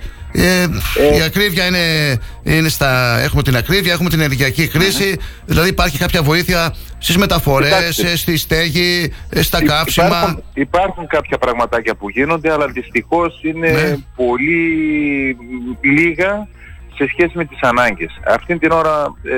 Έτσι, η αλήθεια είναι ότι από την εικόνα που έχουμε, ιδίως εδώ από το νομό έτσι, που έχουμε μια καλύτερη εικόνα, είναι ότι οι τρίτεχνες οικογένειες κατά 80% διαβίουν κάτω από τα πραγματικά όρια της φτώχειας και όχι αυτά τα οποία θεσπίζονται για να... Κάτω από τα πραγματικά όρια της φτώχειας λέτε, μάλιστα. Ναι βέβαια, όταν ας πούμε οι περισσότερες οικογένειες ζουν με ένα εισόδημα κάτω των 10.000 και μιλάμε τώρα για πενταμελείς οικογένειες, κάτω από 10.000 ετήσιο εισόδημα. Μάλιστα. Με τις σημερινές συνθήκες και με την κατάσταση της σύγχρονης ζωής είναι πολύ κάτω από τα όρια της φτώχειας ουσιαστικά. Από αυτά που έχει θέσει η Ευρωπαϊκή Ένωση, έτσι, όχι η ελληνική πολιτεία ώστε να δώσει το επίδομα σύντησης παράδειγμα. Ναι, ναι. Ο Σύλλογος Τριτέχνων Ξάνθης, ναι, για συνεχίστε. Ναι, επομένως θεωρούμε ότι θα πρέπει να πάρθουν παραπάνω μέτρα προς αυτή την κατεύθυνση και ένα διαχρονικό αίτημα που έχουμε είναι ότι θα πρέπει επιτέλους οι τρίτεχνοι να εξομοιωθούν με τους πολύτεχνους. Αν σκεφτείτε ότι όταν ας πούμε είχε γίνει η επέκταση της ιδιότητας του πολυτέχνου στις τραμελείς και στις οικογένειες που ήταν 4 παιδιά, ο μέσος όρος των γεννήσεων στην Ελλάδα ήταν λίγο πάνω από 2 παιδιά. Αυτή την ώρα ο μέσος όρος είναι σχεδόν, ο πραγματικός είναι περίπου στο 0,8. Επομένως καταλαβαίνετε ότι μια οικογένεια με 3 παιδιά είναι πολύτεχνη και επιπλέον είναι ένα κίνητρο για τις άλλες οικογένειες, ένα από τα πολλά μάλλον που θα πρέπει να δοθούν, έτσι, ώστε να αρχίσουν οι Έλληνες η οικογένεια να τεκνοποιεί. Ναι. Αυτό δεν το ζητάτε, γιατί έχουν περισσότερα προνόμια οι πολύτεχνες οικογένειες γι' αυτό. Κοιτάξτε να δείτε, δεν έχει να κάνει με ας το πούμε έτσι, με βοηθήματα κτλ. Γιατί ούτως ή άλλως τα οικογενειακά επιδόματα είναι κλιμακωτά και ανάλογα με τα παιδιά. Έτσι, οι πολύτεχνοι όλοι δεν παίρνουν το ίδιο ποσό. Άρα εκεί δεν θα αλλάξει κάτι. Θα αλλάξει όμως κυρίως όσον αφορά την έκπτωση που έχουν οι πολύτεκνοι στις μεταφορές. Έκπτωση, θα αλλάξει στις ποσοστώσεις, στις προσλήψεις του δημόσιου τομέα κτλ. Ή σε κάποιες, ας πούμε, σε κάποιες στην εισαγωγή στις ένστολες σχολές που λέμε. Ναι, κατάλαβα. Ουσιαστικά οι αλλαγές θα είναι αυτού του είδους πιο πολύ. Ναι. Έτσι και, ο δικός σας ο σύλλογος, είναι... ο σύλλογος ναι. Τώρα, ποιος είναι ο ρόλος του, ποιο ρόλο έχετε να παίξει στην περιοχή μας? Εμείς σαν σύλλογος είμαστε νομικό πρόσωπο ιδιωτικού δικαίου με ΤΕΚ που έχει δημοσιευθεί στην εφημερίδα της κυβέρνησης, στην πρωτοβάθμια κοινωνική φροντίδα. Βέβαια, σαν σύλλογος επιτελούμε το κοινωνικό μας έργο, αλλά ουσιαστικά, αν μπορούσα να το πω, επιτελούμε και το συνδικαλιστικό μας. Ναι. Έτσι, προσπαθώντας δηλαδή να επιδιώξουμε έτσι, κάποια καλύτερα μέτρα υπέρ των τρίτεκνων οικογενειών. Τώρα, σε ό,τι αφορά το κοινωνικό μας έργο, εμείς συνεργαζόμαστε κυρίως με την Ιερά Μητρόπολη Ξάνθης και με την Ένωση Εφοπλιστών Ελλάδος και τρέχουμε κάποια προγραμματάκια επιστημιστικής βοήθειας για λίγες οικογένειες βέβαια, ανάλογα με τις δυνατότητες που έχουμε. Κάποια από το δικό μας το ταμείο, ας πούμε, υποστηρίζουμε κάποια βοήθεια. Έχουμε μια αποθήκη στην οποία μαζεύουμε ρούχα, παιχνίδια, βιβλία, ξέρω εγώ, και οτιδήποτε μπορεί να αποθηκευτεί και το δίνουμε ελεύθερα σε όλες τις οικογένειες, άσχετα αν είναι τρίτεκνες, πολύτεκνες, μονογονεϊκές κτλ. Είναι ελεύθερα για όλους. Προσπαθούμε έτσι γενικά με διάφορες δράσεις να... Πόσα μέλη είναι στο σύλλογό σας, πόσες είναι τρίτεκνες οικογένειες στη Ξάνθη, κύριε? Οι οικογένειες εδώ στην περιοχή μας είναι περίπου 3.000 βέβαια. Βάζετε και τις πολύτεκνες είναι... μέσα και πολύτεκνες? Όχι, τρίτεκνες μόνο. Ναι. Πολλές είναι. Βέβαια, ένα μεγάλο μέρος από αυτές τις οικογένειες, τα παιδιά τους έχουν μεγαλώσει, πλέον είναι ενήλικα, αλλά εξακολουθούν να θεωρούνται τρίτεκνοι ως γονείς, οπότε τους έχουμε ακόμα στο ψηλό. Σας δόθηκε ευκαιρία, συζητήσατε με τον κύριο Οικονόμου, με την ευκαιρία της επίσκεψης του κυρίου Μητσοτάκη στην περιοχή μας? Είδα μια φωτογραφία στη σελίδα σας. Ναι, ακριβώς, είχαμε μια συνάντηση, γιατί εμείς έχουμε τώρα τη γενική μας συνέλευση στην Αθήνα στις 18-19. Ευκαιρία είναι να διεκδικήσετε κάποια θέματα σας, έχουμε και εκλογές. Ναι, έχουμε και εμείς τις δικές μας εκλογές και ζητήσαμε μια συνάντηση έτσι με την κυβέρνηση, με κάποιον εκπρόσωπο της κυβέρνησης να έχει και παρουσία στην γενική μας συνέλευση, ώστε να ακούσουν τα αιτήματά μας, να μας πούν και αυτοί τι σχεδιάζουν να κάνουν από εδώ και πέρα, γιατί θεωρούμε ότι κάποια στιγμή θα πρέπει να ενταθούν οι προσπάθειες προς αυτό το τομέα. Προς τη στήριξη δηλαδή των τρίτεκνων οικογενειών και γενικότερα της οικογένειας, έτσι. Γενικότερα, ναι. Ωραία. Δεν έχω κάτι άλλο να σας ρωτήσω, κύριε Γανίδη. Σας ευχαριστώ πάρα πολύ. Και εγώ σας ευχαριστώ. Είναι ό,τι χρειαστείτε στο μέλλον, εμείς εδώ είμαστε να το προβάλλουμε, να το μεταδώσουμε για το σύλλογο. Να είστε καλά, σας ευχαριστώ πολύ. Γεια σας.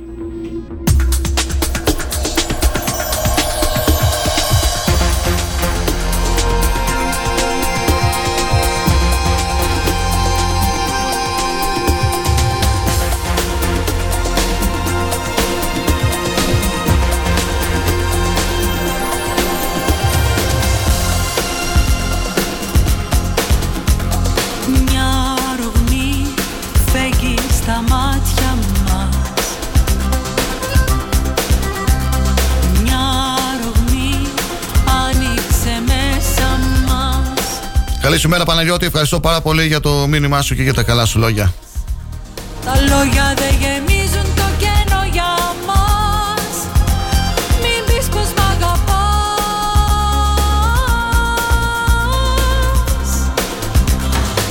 Καλημέρα μας στον Νίκο τον Τσιναρίδη και στον Γιώργο τον Κοβέση.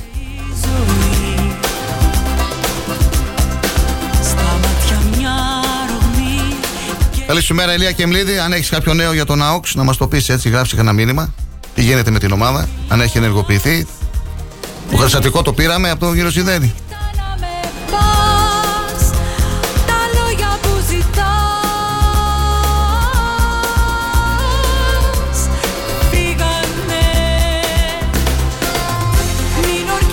Βλέποντας τα στοιχεία εδώ, τα στατιστικά, πάρα πολλοί διάβασαν την συνέντευξη που μας παραχώρησε στον Αγώνα στην εφημερίδα ο υποψήφιος δήμαρχος ο Σάββας Μελισσόπουλος. Μπορείτε να τη διαβάσετε στη σελίδα αγώνας.gr. Σάββας Μελισσόπουλος, έχουμε όραμα και μπορούμε να πραγματοποιήσουμε τα μεγάλα έργα που έχει ανάγκη η Ξάνθη. Αποκαλυπτική συνέντευξη του Σάββα Μελισσόπουλου στον Αγώνα. Μπορείτε να ενημερώνεστε για την τοπική δισογραφία στη σελίδα thrakitoday.com.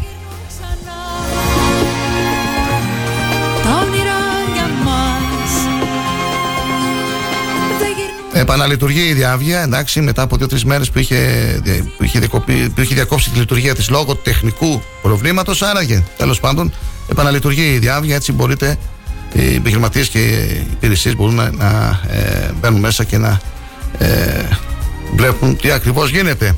Συνεχίζουμε, φίλοι και φίλες, η ώρα είναι 9 και 4. Ακούτε το Star 888, είμαστε εδώ κάθε μέρα από τις 8 έως τις 10. Όπως είπαμε για το καιρό, από το βράδυ σήμερα και αύριο το πρωί βροχές εδώ στην περιοχή μας, λίγα χιόνια στην ορεινή περιοχή.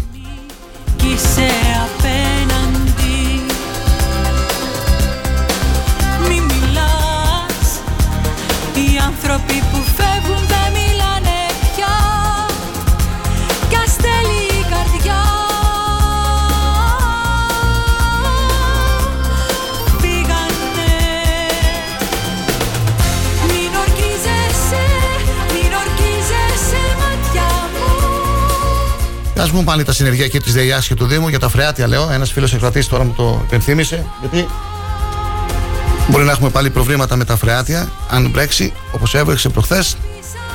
Καλό είναι να προλαμβάνουμε. Φίλοι και φίλες, μετά τις 9.30 τα ακούσουμε. Μετά 9.30, έτσι, Κυριακό. Ναι. 1 δεκάλεπτο είναι περίπου αυτό το απόσπασμα τη συνέντευξη που μας ενδιαφέρει, κ. Φερσιάδη στον Κώστα του Χαϊτα για την παθολογική κλινική, και θα επικοινωνήσουμε και με τον πρόεδρο του Ιατρικού Συλλόγου για να μας μιλήσει για την κατάσταση στην δημόσια υγεία στην περιοχή μας. Δεν υπάρχει κάτι άλλο, έτσι, για την ώρα. Η Βουλή χθες είχαμε την πρόταση μορφής, σήμερα συνεδρίαση, αύριο θα μιλήσουν και οι αρχικοί των κομμάτων. Εκλογές όλα δείχνουν θα έχουμε 9 Απριλίου, φίλοι και φίλες, 14 Μαΐου στην Τουρκία. Τα ψηφολέτια δεν έχουν ανακοινωθεί ακόμα εδώ τα τοπικά. Σήμερα τι είναι, νόμιζα το άλλο Σαββατοκύριακο είναι το τελευταίο του Ιανουαρίου, αλλά είναι αυτό. Οπότε δεν ξέρω, πρέπει το ΠΑΣΟΚ κάποιος να μας ενημερώσει για το ψηφοδέλτιο, γιατί έλεγαν ότι τέλος του Ιανουαρίου θα ανακοινωθεί από την Κεντρική Επιτροπή του ΠΑΣΟΚ, από την Επιτροπή Συγκρότησης των Ψηφοδελτίων, τα ονόματα των υποψηφίων. Να δούμε ποιοι θα είναι. Φώτης Καναλίδης, ο Δησέας ο Βουρβουκέλης, ο Ανδρουλάκης. Να έχουμε μια εικόνα. Στην άκρη για να στάξει το δάκρυ ενός κόσμου που φεύγει. Η δυσάρεστη είδηση μας έρχεται από τη Ζάκυνθο. 2 άνθρωποι έχασαν τη ζωή τους στη Ζάκυνθο όταν το σπίτι στο οποίο διέμεναν ξέσπασε φωτιά. Σύμφωνα με την πυροσβεστική, πρόκειται για 2 άνδρες οι οποίοι εντοπίστηκαν χωρίς αισθήσεις τους κατά τη διάρκεια κατάσβεσης της φωτιάς σε σπίτι στη Ζάκυνθο. Αναφέρουν πληροφορίες ότι πρόκειται για 2 αδέλφια ηλικίας 45 και 56 ετών. Η φωτιά εικάζεται ότι ξέσπασε είτε από βραχικύκλωμα είτε από θερματικό σώμα.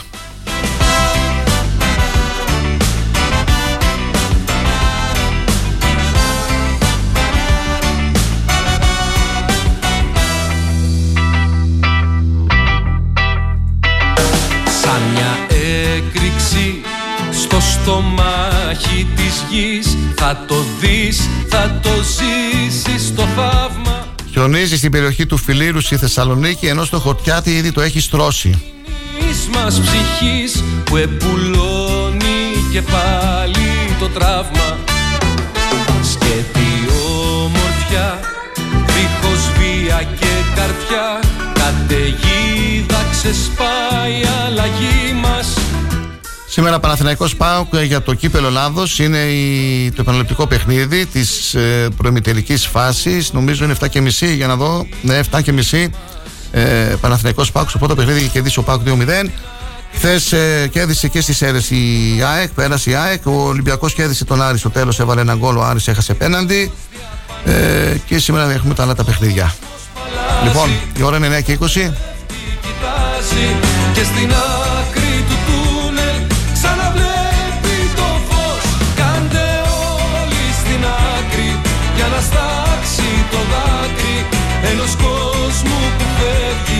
Ευτυχώς διαπαντός ένας κόσμος παλάζει, στον καθρέφτη κοιτάζει και στην άκρη του τούνελ ξαναβλέπει το φως.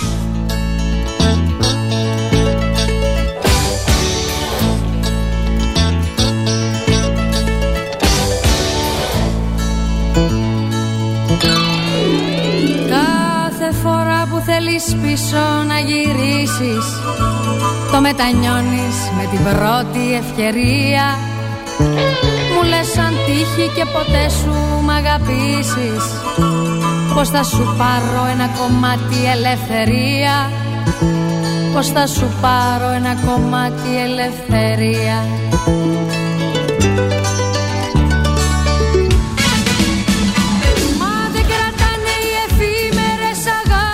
Το Σάββατο 4 Φεβρουαρίου και ώρα 7 η Πανελλήνια Ομοσπονδία Θρακικών Σωματείων θα πραγματοποιήσει την καθιερωμένη κοπή βασιλόπιτας των συλλόγων μελών της στην αίθουσα Μανώλης Αναγνωστάκης του Δημαρχείου Θεσσαλονίκης.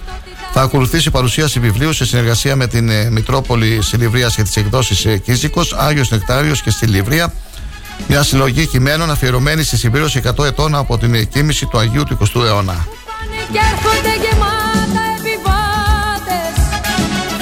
Ταυτότητα και δίχως αριθμό.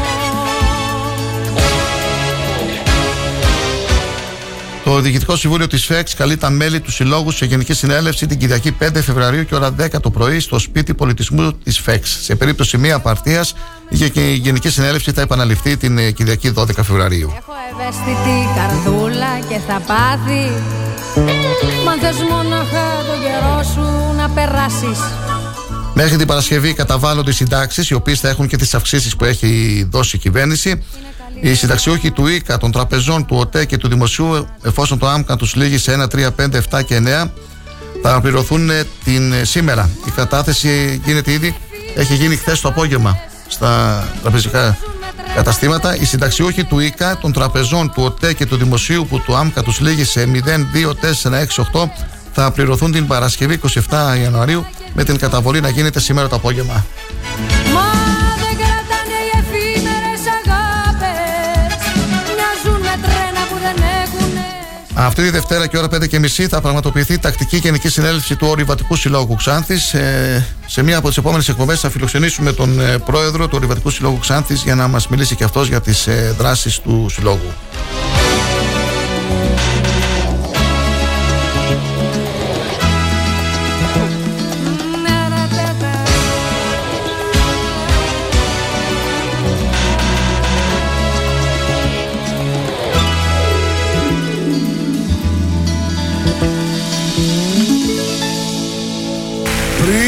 Χαθεί το όνειρό μας και ξανά βραδιά. Ερώτηση κατέθεσε ο βουλευτής Ελληνικής Λύσης, ο κύριος Χίτας Κωνσταντίνος, προς τον Υπουργό Εσωτερικών για τα δέσποτα της Ξάνθης που στερούνται ενός ζεστού σπιτικού εξαιτίας δημοσιονομικής γραφειοκρατίας και κολοσιεργίας. Γράφει ο κύριος Χαϊτας στην ερώτηση που μας έστειλε και σε εμάς χθες. Σε ποιες ενέργειες προτίθεστε να προβείτε, κύριε Υπουργέ, προκειμένου να φροντίσετε και να επισπεύσετε τις διαδικασίες υπογραφής της συνεργασίας που θα ανοίξει τον δρόμο για υιοθεσίες αδέσποτων στη Ξάνθη? Ως γνωστός, σε κάθε Δήμο υπάρχουν αρμόδιοι αντιδήμαρχοι υπεύθυνοι για τα αδέσποτα ζώα. Για ποιους λόγους οι αντίστοιχοι αντιδήμαρχοι Δήμου Ξάνθης δεν αναλαμβάνουν τις ευθύνες τους και επιτρέπουν σε ένα καταφύγιο ζώο να δημιουργείται το αδιαχώρητο, ενώ την ίδια στιγμή υπάρχουν εκκρεμείς διαδικασίες για νομιμοποίηση υιοθεσιών αδέσποτων που θα αποσυμφώνιζαν την κατάσταση? Για ποιους λόγους υπάρχει αυτή η πολύμηνη καθυστέρηση από τους ηθήνοντες αναφορικά με την υπογραφή συμφώνου συνεργασίας όπως προβλέπεται από τον νόμο, έτσι ώστε να διεξάγονται οι υιοθεσίες αδέσποτων νόμιμα πλέον στη Ξάνθη? Νομίζω, Κυριάκο, αυτά τα ερωτήματα που θέτει ο κύριος Χίτας αναδείχθηκαν, βγήκαν από την εκπομπή που είχαμε εμείς εδώ στο Star 888 πριν από λίγες ημέρες. Είχαμε φιλοξενήσει την υπεύθυνη από έναν φιλοζωικό σύλλογο της Ξάνθης και τον κύριο Φερτούν, τον αντιδήμαρχο του Δήμου Ξάνθης, και μιλούσαμε για αυτά τα θέματα, για την καθυστέρηση που υπάρχει σε αυτό στην υπογραφή του συμφώνου συνεργασίας, για το κοινοκομείο και για άλλα ζητήματα εδώ που υπάρχουν και έχουν να κάνουν με τα δέσποτα. Και νομίζω με αφορμή αυτή τη συνέντευξη, με αυτή τη συζήτηση που είχαμε στο Star 888, έκανε και τη σχετική ερώτηση ο κύριος Χίτας. Να περιμένουμε την απάντηση, γιατί καλές είναι οι ερωτήσεις που γίνονται από τους βουλευτές. Θα πρέπει όμως να ξέρουμε και ποιες θα είναι, να διαβάζουμε, να μας έρχονται και οι απαντήσεις των υπουργών, αν ασχολούνται βέβαια με τα θέματα αυτά.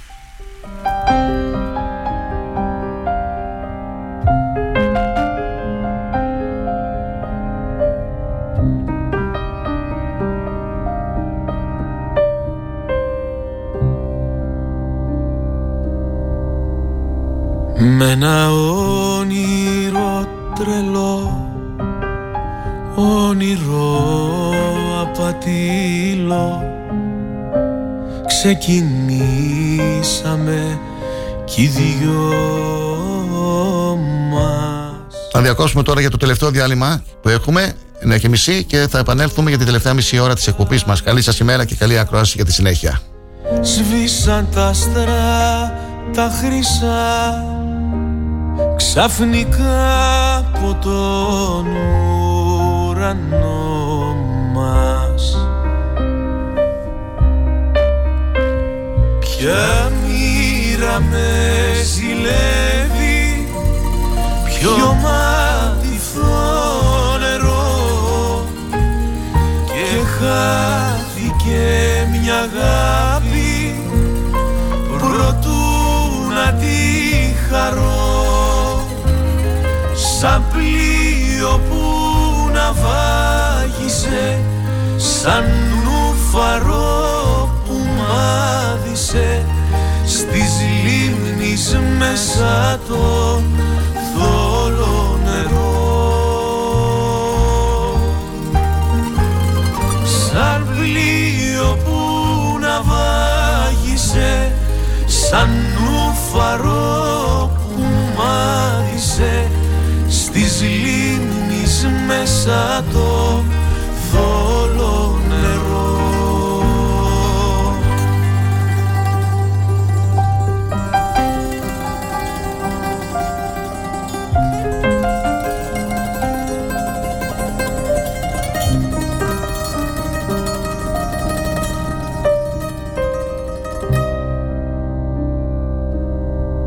Με ελπίδες λιγοστές, έστω και απατήλες, να γυρίσεις περιμένω.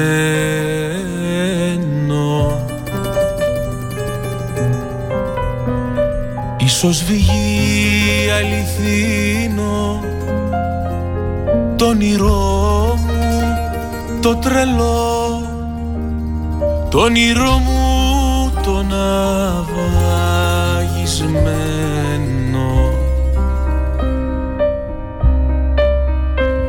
Ποια μοίρα με ζηλεύει, ποιο μάτιθο νερό, και χάθηκε μια αγάπη προτού να τη χαρώ,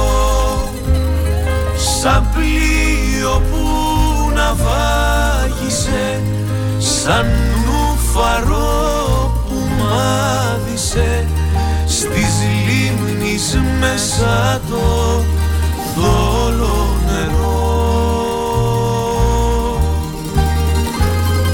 Σαν πλοίο που ναυάγησε, σαν νουφαρό που μάδισε στις λίμνης μέσα το θόλο νερό.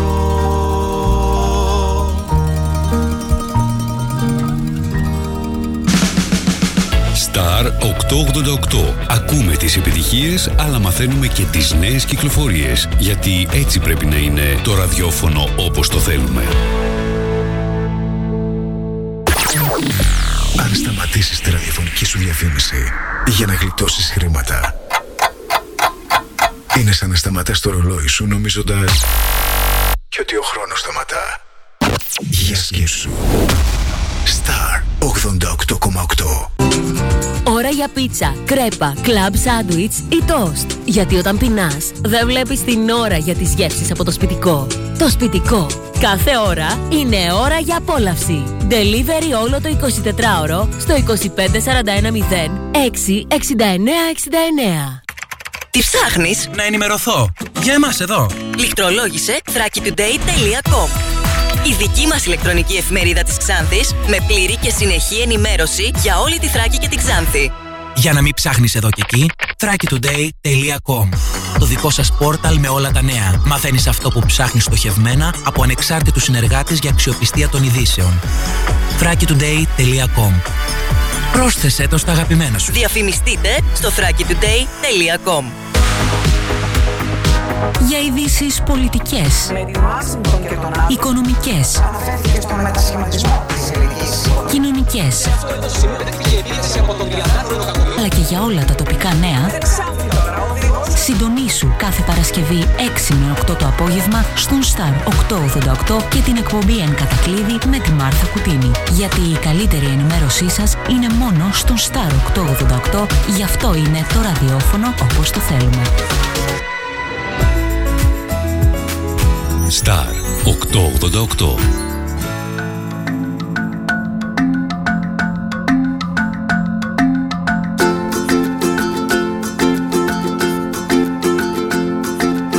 Δεν ξέρω Μάγια αν μου έκανες, μα την καρδούλα μου την ξέκανες. Αν είμαι ο έρωτας σου πες το, δεν είναι βλέμμα αυτό είναι ηφαίστειο. Ήτανε γραμμένο, πώς να τα αποφύγω, σήμερα σε βρήκα. Πάμε γρήγορα τώρα να τελειώνουμε, γιατί έχουμε σημαντικά θέματα. Λοιπόν, θα ακούσουμε τώρα τον παθολόγο, τον κύριο Γιάννη Φερσιάδη, διευθυντής Παθολογικής Κλινικής Νοσοκομείου Ξάνθης.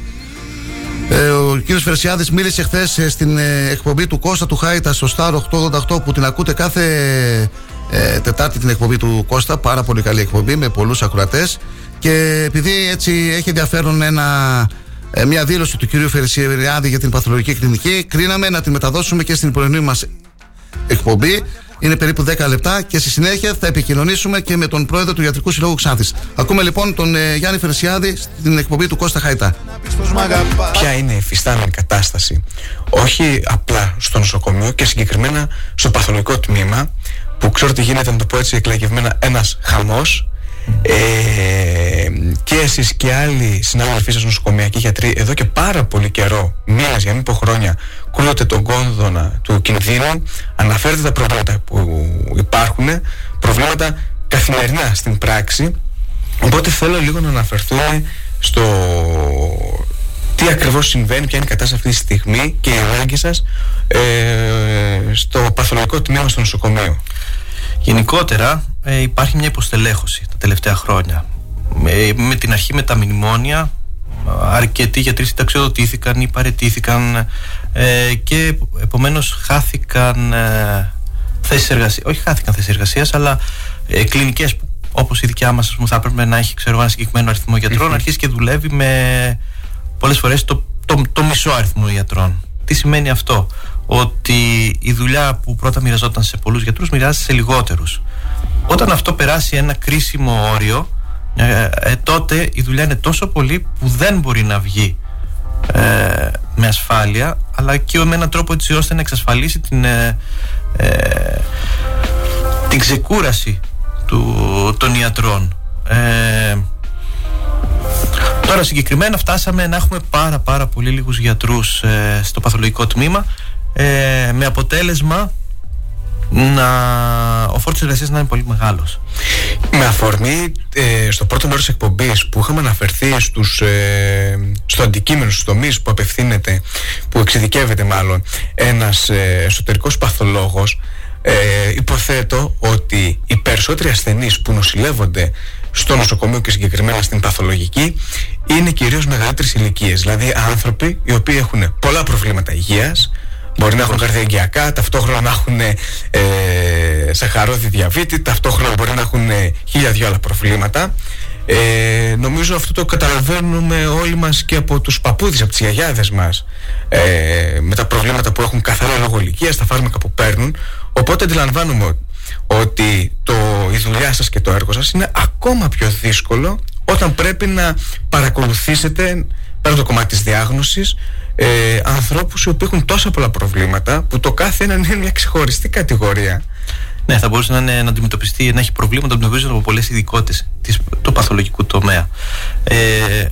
Πραγματικά, μεγαλύτερο μέρος των ασθενών που νοσηλεύουμε στην κλινική είναι υπερήλικες.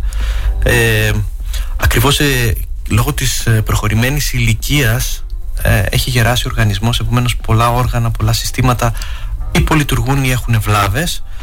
Ταυτόχρονα πρέπει, ενώ έχεις έναν ασθενή μπροστά σου που έχει τα προβλήματά του και πρέπει να το βοηθήσεις, πρέπει να δεις λίγο και το κοινωνικό, το ψυχολογικό, ακόμα πολλές φορές και την ηθική διάσταση των προβλημάτων που αντιμετωπίζουμε πάνω σε ένα ασθενή. Αν πάρουμε ένα ασθενή ο οποίος βλέπεις ότι τα προβλήματά του είναι τέτοια ώστε το προσδόκιμο ζωής να μην είναι πολύ μεγάλο ή να είναι προβλήματα τα οποία μπορείς μόνο να τα ανακουφίσεις αλλά όχι να τα θεραπεύσεις, να τα ιάσεις πλήρως, τότε καταλαβαίνετε ότι εκεί υπάρχει και ένας συναισθηματικός φόρτος και στον ίδιο το γιατρό. Φανταστείτε λοιπόν όταν έχουμε πάρα πολλά τέτοια περιστατικά να τα μοιραστούμε λίγοι γιατροί, δεν καταφέρνουμε στην περίοδο της ξεκούρασης, έτσι, αυτή που είναι η ώρα μη εργασίας, να αποφορτίσουμε τον εαυτό μας από τη συναισθηματική πίεση, με αποτέλεσμα ξαναπάς την επόμενη μέρα στην εργασία, δεν έχεις αποθεραπευτεί από την προηγούμενη σου ημέρα και αρχίζεται αυτή η κόπωση που δεν είναι μόνο σωματική αλλά είναι και ψυχική. Και έχει μια παρατεταμένη, ναι, και σχεδόν μόνιμη διάρκεια, να φανταστείτε από τα Χριστούγεννα μέχρι και μια εβδομάδα μετά τα φώτα, περίπου 20 κάτι μέρες, όπου το πρόγραμμα δεν έμεινε διαφορετικά και κάναμε σχεδόν μέρα παραμέρα να αλλάξει. Εγώ και η συνάδελφός μου, η κυρία Μεταξά, εισήχθησαν στην παθολογική κλινική πάνω από 230 περιστατικά, πολλά από τα οποία σχεδόν τα περισσότερα ήταν βαριά περιστατικά αναπνευστικού τύπου αρκετά ή σε σηπτική καταπληξία, βαριά περιστατικά τα οποία δυνητικά δεν πάνε καλά. Καταγράψαμε 39 θανάτους. Φανταστείτε λοιπόν όλο αυτό εδώ τι ψυχολογικό στρες μπορεί να έχει πάνω στο όταν το μοιράζονται μόνο δύο γιατροί. Και φαντάζομαι ότι πέρα από τους ασθενείς οι οποίοι νοσηλεύονται για κάποιο χρονικό διάστημα στο νοσοκομείο, είναι και τα έκτακτα περιστατικά. Ναι, το νοσοκομείο έχει και τμήμα επειγόντων περιστατικών, στο οποίο απευθύνονται τόσο επείγοντα όσο και έκτακτα. Θα πάρω την ευκαιρία λίγο έτσι να ενημερώσω λίγο τους ακροατές ότι υπάρχει μεγάλη διαφορά ανάμεσα στο τι είναι επείγον και το τι είναι έκτακτο. Το επείγον περιστατικό είναι αυτό το περιστατικό που δυνητικά απειλείται μόνιμα υγεία. Απειλείται είτε η σωματική ακεραιότητα, δηλαδή κινδυνεύει με ακροτηριασμό ή με απώλεια της λειτουργίας κάποιου οργάνου, είτε απειλείται η ικανότητα της γεννητικής αναπαραγωγής, τέλος πάντων. Αυτή η κατηγορία είναι ένα μέρος των περιστατικών που απευθύνονται στα επείγοντα. Υπάρχουν όμως και τα έκτακτα περιστατικά, περιστατικά τα οποία, ας πούμε, έχουν ένα πυρετό και δεν καταφέρουν να βρουν ένα ραντεβού στην πρωτοβάθμια φροντίδα υγείας εκαίρως, γιατί τώρα να σου πούνε έλα σε 10 μέρες, ενώ τον πυρετό τον έχεις τώρα, σε 10 μέρες αν είσαι τυχερός έχει περάσει, γιατί ξέρω εγώ ήταν μια ίωση που κάνει τον κύκλο της, αλλά σε 10 μέρες μπορεί να έχεις βρεθεί με τέτοιο σοβαρό πρόβλημα υγείας που να έχεις χάσει και τη ζωή σου. Αν μιλάμε για μια λίμωξη η οποία καταλήγει να σε κάνει σηπτικό, που συμβαίνει συνήθως σε μεγάλες ηλικίες, ίσως ασθενείς με υποκείμενα νοσήματα. Το αποτέλεσμα λοιπόν, για να συνδέσουμε λίγο και την όχι ακόμα οργανωμένη σωστά πρωτοβάθμια φροντίδα υγείας, είναι ότι στα επείγοντα του νοσοκομείου μας απευθύνεται μεγάλο μέρος του κόσμου. Πολλών τα προβλήματα θα μπορούσαν να αντιμετωπιστούν σε επίπεδο πρωτοβάθμιας φροντίδας, τόσο στα ιατρεία των προσωπικών ιατρών, όσο και στα πρωτοβάθμια κέντρα, όπως είναι τα κέντρα υγείας. Με αυτόν τον τρόπο κουράζονται αρκετά οι λίγοι γιατροί λοιπόν του νοσοκομείου, γιατί έχουν την νοσηλεία βαριών περιστατικών, που είναι η δουλειά μας όμως να την κάνουμε, και σε αυτά πρέπει να αφοσιωνόμαστε. Έχουμε όμως και στην άκρη του μυαλού μας, ή τέλος πάντων, αυτή τη μίγα που είναι έχω βήχα, πονάει η κοιλιά μου εδώ και 2-3 μέρες, ή ακόμα πιο, έτσι να το πω έτσι, πιο... να μην χρησιμοποιήσω λέξη κλαφιλά περιστατικά, αλλά του στυλ έχω βήχα 2,5 μήνες και ήρθα 2 η ώρα τη νύχτα για να μάθω γιατί βήχω 2,5 μήνες τώρα. Έτσι, μπαίνουμε δηλαδή σε... μάλλον αυτό το τελευταίο είναι αυτό που έλεγα πριν, ο φραγμός της πρωτοβάθμιας στους ασθενείς, το να πάνε στο νοσοκομείο χωρίς να χρειάζεται, χωρίς να κάνουμε να μετατρέψουμε κατά κάποιον τρόπο την συζήτηση σε την κάνουμε λίγο πολιτική. Ήθελα λίγο να σας ρωτήσω πώς βλέπετε το μέλλον της παθολογικής, ίσως και του νοσοκομείου, αν προβλέπετε μελλοντικά να στελεχωθεί και με άλλους γιατρούς το τμήμα. Αυτό θα εξαρτηθεί από δύο πράγματα. Το πρώτο, το οποίο είναι το εύκολο, να προκηρυχθούν θέσεις, το οποίο εντάξει αυτό είναι πολιτικό ζήτημα, οπότε δεν θα χρειάζεται να το θίξουμε τώρα. Και μετά το δεύτερο, που πάλι έχει πολιτική συμφάση, είναι να θέλουν οι γιατροί να καταλάβουν αυτές τις θέσεις. Επομένως θα πρέπει να υπάρξει μια ευαισθησία από όλους τους φορείς, θα έλεγα, έτσι ώστε να κάνουν θελκτική μια θέση ενός γιατρού στο νοσοκομείο μας. Δηλαδή Τώρα να είναι θέμα οικονομικών απολαβών, γιατί πολλοί, ας πούμε, στο επάγγελμά τους τους ενδιαφέρει, δηλαδή ασχολούνται γιατί θέλουν να παράξουν πόρους. Στο επιστημονικό κομμάτι, γιατί πολλοί, ας πούμε, πέρα από τα θέματα επιβίωσης και τα έσοδα, έχουν μια αγάπη προς την επιστήμη, την ιατρική επιστήμη. Και είναι και αυτοί βέβαια που έχουν και μια τάση, ας πούμε, να ακούσουν ένα μπράβο, ευχαριστώ, ίσως και λίγο ναρκισσιστική τάση, ας το πούμε έτσι, που όμως είναι μέρος των χαρακτήρα του ανθρώπου. Και χρειάζεται καμιά φορά, ιδίως. Πάνω σε αυτό θα μπορούσα να πω ότι προχωράει πολλές φορές η δουλειά όταν αρχίσουμε το... Πώς να το πω... Όταν πλέον έχεις κουραστεί και θες να τα βουρτίξεις κάτω, ίσως να είναι και η τελευταία κινητήρια δύναμη αυτή. Θέλω να ακούσω ένα μπράβο, ας πούμε, ένα ευχαριστώ ή τα κατάφερες.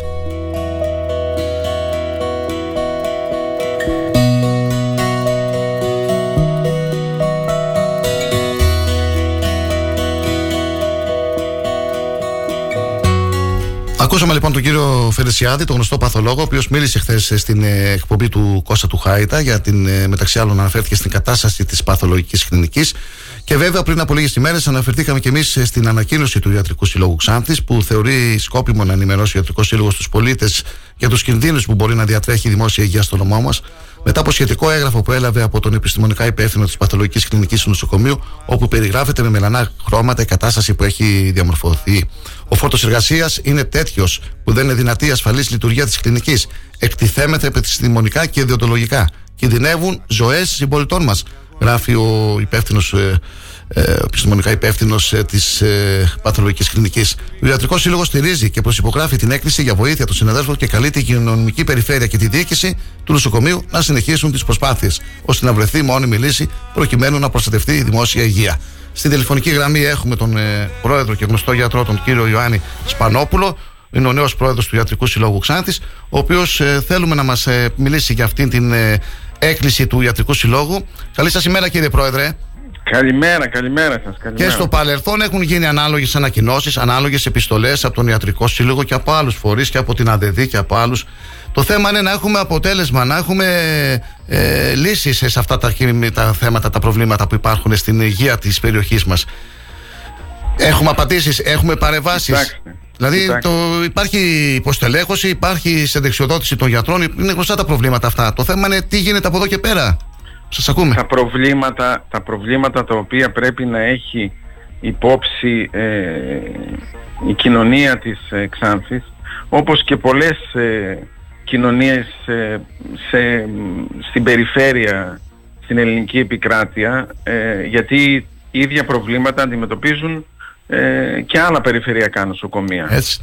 Το πρόβλημα λοιπόν είναι συγκεκριμένο και έχει όνομα. Λέγεται υποστελέχωση σε ιατρικό προσωπικό. Μάλιστα. Η Ξάνθη, τώρα όλοι που κατοικούμε στην περιοχή εδώ της Ξάνθης, θυμόμαστε και στα προηγούμενα χρόνια, αρκετά προηγούμενα χρόνια, διάφορες κλινικές. Θυμόμαστε την καρδιολογική, την ορθοπαιδική, την παθολογική πάλι και στο παρελθόν, έτσι. Τέλος πάντων, να έχουμε προβλήματα υποστελέχωσης. Οι γιατροί να φεύγουν από το νοσοκομείο μας, όπως συνέβη και τώρα τελευταία με γιατρούς της Παθολογικής Κλινικής, και ένα γενικότερο πρόβλημα που μας επηρεάζει βέβαια είναι ότι υπάρχει μία φυγή των νέων γιατρών, και αυτή είναι η αιτία του προβλήματος, για να λέμε τα πράγματα με το όνομά τους, έτσι, στο εξωτερικό. Εδώ και πολλά χρόνια οι νέοι γιατροί που είτε τελειώνουν ειδικότητα είτε τελειώνουν την ιατρική προσανατολίζονται προς το εξωτερικό. Φεύγουν έξω, μάλιστα, γιατί εκεί θα πάρουν περισσότερα χρήματα, γι' αυτό. Οι οικονομικές απολαύσεις θα είναι μεγαλύτερες. Ναι. Αν είπατε με τον κύριο Φερσιάδη ότι με στοιχεία του Πανελλήνιου από το 13-14 μέχρι σήμερα που μιλάμε, όχι λίγο πιο πριν, δηλαδή 2-3 χρόνια, δεν είναι επικαιροποιημένα αυτά τα στοιχεία, έχουν φύγει 25.000 Έλληνες γιατροί στο εξωτερικό. Οι γιατροί στην Ελλάδα ήταν, να μην κουράσουμε με πολλούς αριθμούς, αλλά τέλος πάντων ήταν 85.000 το 13-14 και τώρα είναι 65.000 περίπου, έτσι. Λοιπόν, μείναμε από γιατρούς δηλαδή, με λίγα λόγια μείναμε από γιατρούς. Γιατί η υποστελέχωση που αναφέραμε πριν που ξαναλέω ότι σε πολλά περιφερειακά νοσοκομεία συμβαίνει αυτό, έτσι. Μιλάω με όλη την Ελλάδα, με προέδρους, με φορείς, με όλους. Ναι, δεν είναι μόνο εδώ στη Ξάνθη, όλες τις περιοχές. Αλλά κάποιες περιοχές το πρόβλημα οξύνεται και γίνεται απειλητικό για όλους εμάς που κατοικούμε στο νομό, γιατί χρήστες των υπηρεσιών του νοσοκομείου, πρέπει να το καταλάβουμε αυτό. Μισό λεπτό. Χρήστες των υπηρεσιών του νοσοκομείου είμαστε δυνητικά όλοι που κατοικούμε σε αυτό το νομό, από τον πρώτο του νομού μέχρι τον τελευταίο του νομού, έτσι. Λοιπόν, δηλαδή αυτό το κατανοούμε όλοι, έτσι, ότι οτιδήποτε χρειαστεί για τον καθένα μας θα προστρέξουμε στο νοσοκομείο. Άρα ενδιαφέρει όλους μας να έχουμε στοιχειωδώς ικανοποιητικές ιατρικές υπηρεσίες στο νοσοκομείο. Αυτά είναι γνωστά, γιατρέ, αυτά είναι γνωστά. Ναι. Το θέμα είναι, θα μου πείτε, δεν εξαρτάται και από εσάς. Τι πρέπει να γίνει από εδώ και πέρα, ποιος ασχοληθεί με αυτό το θέμα, Κοιτάξτε τώρα. Πρέπει να πάρουμε, να έχουμε γιατρούς, να έχουμε ικανοποιητικούς μισθούς. Ναι, καλά είναι τα. Τέλος πάντων. Πώς θα αντέξουν οι γιατροί αυτοί που είναι στο νοσοκομείο και οι νοσηλευτές, με αυτό το φόρτο εργασίας που έχουν, δεν είναι. Είναι σε πολύ δύσκολη θέση. Ο κύριος Φερσιάδης, φαντάζομαι. Το ανέλησε αυτό. Το ανέλησε, ναι. Με έκανε εντύπωση αυτό που είπατε τώρα, δύσκολη. Με έκανε εντύπωση αυτό που είπες στον Κώστα του Χαϊτα. Από τα Χριστούγεννα μέχρι, λέει, μετά τα φώτα, μια εβδομάδα είχαμε 230 περιστατικά βαριά αναπνευστικά κτλ. Με 39 θανάτους. Τα ξέρω. Όχι, θα τα αναφέρω πάλι για τους ακροατές. Πώς είναι οι γιατροί στο παθολογικό τμήμα? 2 γιατροί είναι, από όσο γνωρίζω, στο παθολογικό, και η λύση που δόθηκε από την υγειονομική περιφέρεια και από την διοίκηση του νοσοκομείου είναι να αποσπαστούν για ένας παθολόγος από την Καβάλα και ένας παθολόγος από την Κομοτηνή, εκ των ενόντων δηλαδή, έτσι, και κάποιοι γενικοί γιατροί από τα κέντρα υγείας να βοηθήσουν να στελεχώσουν το τμήμα επιγόντων περιστατικών. Είναι μία λύση, αλλά είναι προσωρινή, είναι μέχρι το τέλος Μαρτίου να βοηθήσουν λίγο τους υπάρχοντες γιατρούς του νοσοκομείου να μπορέσουν να βγάλουν αυτό το φόρτο εργασίας. Με τα μισθολόγια τι θα γίνει των γιατρών? Θα πρέπει το μισθολόγιο, να πούμε δύο πράγματα, γιατί φαντάζομαι δεν έχουμε και πάρα πολύ χρόνο. Θα μας δοθεί ευκαιρία να μιλήσουμε περισσότερο μια άλλη φορά. Λοιπόν, το ότι φεύγουν οι γιατροί και συνεχίζουν να φεύγουν οι γιατροί από την Ελλάδα προς το εξωτερικό, η αιτία είναι συγκεκριμένη, είναι ότι οι μισθοί στο εξωτερικό είναι πολλαπλάσιοι από την Ελλάδα. Και δεύτερο, ότι οι συνθήκες εργασίας δεν έχουν καμία σχέση με τις συνθήκες εργασίας της Ελλάδος. Τέλος αυτό. Λοιπόν, ένα το κρατούμενο. Δεύτερο σημαντικό είναι ότι εμείς σαν Ξάνθη τώρα τι μπορούμε να κάνουμε. Η θέση του Ιατρικού Συλλόγου εδώ και χρόνια είναι ότι πρέπει να δώσουμε κίνητρα για να έρχονται οι γιατροί στην Ξάνθη και στην Ξάνθη, έτσι, γιατί η Καβάλα, η γειτονική μας νομή, και αυτό πρέπει να το πούμε, ότι η Καβάλα έχει ένα διαφορετικό νοσοκομείο, μεγαλύτερο, πολύ καλύτερα στελεχωμένα, με διπλές κλινικές, 2 παθολογικές, 2 χειρουργικές, νευροχειρουργική, ογκολογική, ρευματολογική, μην κουράζουμε τώρα, έτσι. Yeah. Η Αλεξανδρούπολη το ξέρουμε όλοι ότι είναι ένα μεγάλο πανεπιστημιακό νοσοκομείο, η Κομοτηνή έχει μια προοπτική να γίνει το νιάρχος εκεί και να λύσει το πρόβλημά της στο σχετικά άμεσο μέλλον, έτσι. Και εμείς μένουμε δυστυχώς, να το πούμε, ας πούμε, οι φτωχοί συγγενείς, δηλαδή που δεν έχουμε, ας πούμε, τις καλύτερες προοπτικές. Είπατε να δοθούν κίνητρα για να έρχονται στη Ξάνθη. Τι να δοθούν κίνητρα. Τα κίνητρα αυτά, πόσο μιλάω με τους γιατρούς και τους διευθυντές των κλινικών στο νοσοκομείο, είναι να μοριοδοτηθεί η Ξάνθη, έτσι, να μπει στα άγωνα κλπ, για να παραμεθόρια, έτσι, για να περνάνε γιατροί από εδώ για κάποια χρόνια, να μαζεύουν μόρια και να πηγαίνουν στην Αθήνα, Θεσσαλονίκη, αλλά να περνάνε από εδώ, να έρχονται, να είναι στη λίστα των προτιμήσεών τους και η Ξάνθη. Αυτό είναι σημαντικό. Και το δεύτερο, αυτό που κάνει και η Δράμα, ο Δήμος της Δράμας, είναι να δώσουμε ένα επίδομα στέγασης, ένα επίδομα, ένα σεβαστό ποσό στους γιατρούς του νοσοκομείου, για να είναι δελεαστικό το νοσοκομείο μας, να έρχονται γιατροί να στελεχώνουν τις κλινικές που έχουν πρόβλημα. Έτσι, όπως τα λέτε, κύριε Πρόεδρε, με αυτά που λέτε, με αφορμή αυτά που λέτε, τώρα βλέπω μπροστά μου μια ανακοίνωση που είχε δώσει στη δημοσιότητα πριν από καιρό η ΑΔΔ και μεταξύ άλλων έγραφε: αν δεν μπορούν να στελεχωθούν οι θέσεις των γιατρών από μόνιμο προσωπικό, να γίνει εφαρμογή του άρθρου 21 και να επιτρέπεται η απόσπαση επικουρικού γιατρού για διάστημα μέχρι 6 μηνών για την κάλυψη αναγκών της υπηρεσίας σε οποιαδήποτε υγειονομική μονάδα της χώρας. Και οι οργανισμοί τοπικής αυτοδιοίκησης μπορούν να παρέχουν στον επικουρικό ιατρό και τον ιατρό υπηρεσίας αυτό που είπατε. Δωρεάν σύντηση, κατάλληλο κατάλημα, διαμονήση και χρηματικά επιδόματα. Αυτό που είπατε εσείς. Μαζί τα έχουμε πει αυτά. Ναι, ωραία. Για να ενημερωθεί και ο κόσμος. Η ενημέρωση του κόσμου είναι σημαντική. Ναι, κύριε Πρόεδρε. Είναι σημαντική γιατί ο κόσμος μπορεί να κινητοποιήσει. Είχαμε μια ερώτηση τις τελευταίες ημέρες και από τον βουλευτή της Ξάδης, τον κύριο Μπουρχάν, προς τον Υπουργό Υγείας, κύριο Πλεύρη. Σημαντικά προβλήματα και αυτά το είδατε. Και αυτό να δούμε τι θα απαντήσει. Σωστή κατεύθυνση. Σε ποιες ενέργειες σκοπεύει να προχωρήσει ώστε να βρεθεί μόνιμη λύση, τόσο για την παθολογική όσο και τις υπόλοιπες κλινικές. Δεν είναι μόνο η παθολογική, είναι και η δημόσια υγεία. Η παθολογική είναι απλώς η αιχμή του δόρατος. Τώρα το πρόβλημα το οξύ το σημερινό. Και άλλες κλινικές. Γι' αυτό και ασχολούμαστε. Να μου επιτρέψετε ένα σχόλιο του Λευτέρη του Τσιπούρη, στο κομμάτι των γιατρών που είναι και το 90% του προβλήματος, Κοσμά, είναι καθαρά θέμα μισθών. Βγάζουμε κάθε χρόνο 20 και 30 μόνιμες θέσεις και δεν έρχεται κανείς. Η λύση είναι μία και απλή. Για να σταματήσει η αιμορραγία των γιατρών προς τον ιδιωτικό τομέα και προς το εξωτερικό που έχει πάρει τη μορφή χιονοστιβάδας, πρέπει η κυβέρνηση, αν πραγματικά θέλει να διατηρηθεί ζωντανό το ΕΣΥ, άμεσα να αυξήσει τις αποδοχές των γιατρών σε ανταγωνιστικά προς αυτές τις επιλογές τους επίπεδα. Ταυτόχρονα θα πρέπει κάθε 2 χρόνια να αξιολογούνται και να επανεκπαιδεύονται διαρκώς αποδεδειγμένα, ώστε να πετύχουμε και την ποιότητα των ιατρικών υπηρεσιών. Στο λοιπό πλην γιατρών προσωπικό θα πρέπει ο ΑΣΕΠ να έχει λίστες με όλες τις ειδικότητες έτοιμες, ώστε να αντικαθίσταται άμεσα συνταξιοδοτήσεις, γιατί με τη σημερινή κατάσταση θέλουμε 4 χρόνια για να ολοκληρωθούν οι γραφειοκρατικές διαδικασίες πρόσληψης. Θα πρέπει όλο το προσωπικό. Ναι, πείτε μας, κύριε Σπανόπουλε. Να πούμε κάποια πράγματα. Σίγουρα η αιτία είναι οι χαμηλές αποδοχές που δεν μένουν οι γιατροί στην Ελλάδα. Ναι. Έτσι, τελείωσε αυτό. Τώρα, από εκεί και μετά. Και κάτι άλλο που πρέπει να πούμε, όσο το νοσοκομείο της Ξάνθης αποδυναμώνεται σε ιατρικό προσωπικό, τόσο θα είναι μη δελεαστικό στο να έρθουν άλλοι γιατροί στο νοσοκομείο της Ξάνθης. Γιατί ο γιατρός, ο παθολόγος π.χ. που ενδιαφέρεται για ένα περιφερειακό νοσοκομείο, φυσικά και θα διαλέξει την καβάλα που έχει 15 παθολόγους και 2 παθολογικές συνθήκες. Ναι. Και δεν θα, φυσικά, καλύτερη συνθήκη. Δεν θα διαλέξει την Ξάνθη με τους 2 παθολόγους. Όσο αποδυναμώνεται, τόσο. Θα το απορρίπτει το άλλος και δεν θα έρχεται ο γιατρός. Ακριβώς. Κάτι άλλο, κύριε Σπανόπουλε, με τον κορονοϊό που είχαμε εδώ πόσο καιρό και την πανδημία και τις ιώσεις κτλ. Υπάρχει και πρόβλημα ψυχολογικό με το προσωπικό, έτσι δεν είναι? Αυτό λέει και ο κύριος Τσιπούρης. Πώς θα ανταπεξέλθουν νοσηλευτές και γιατροί?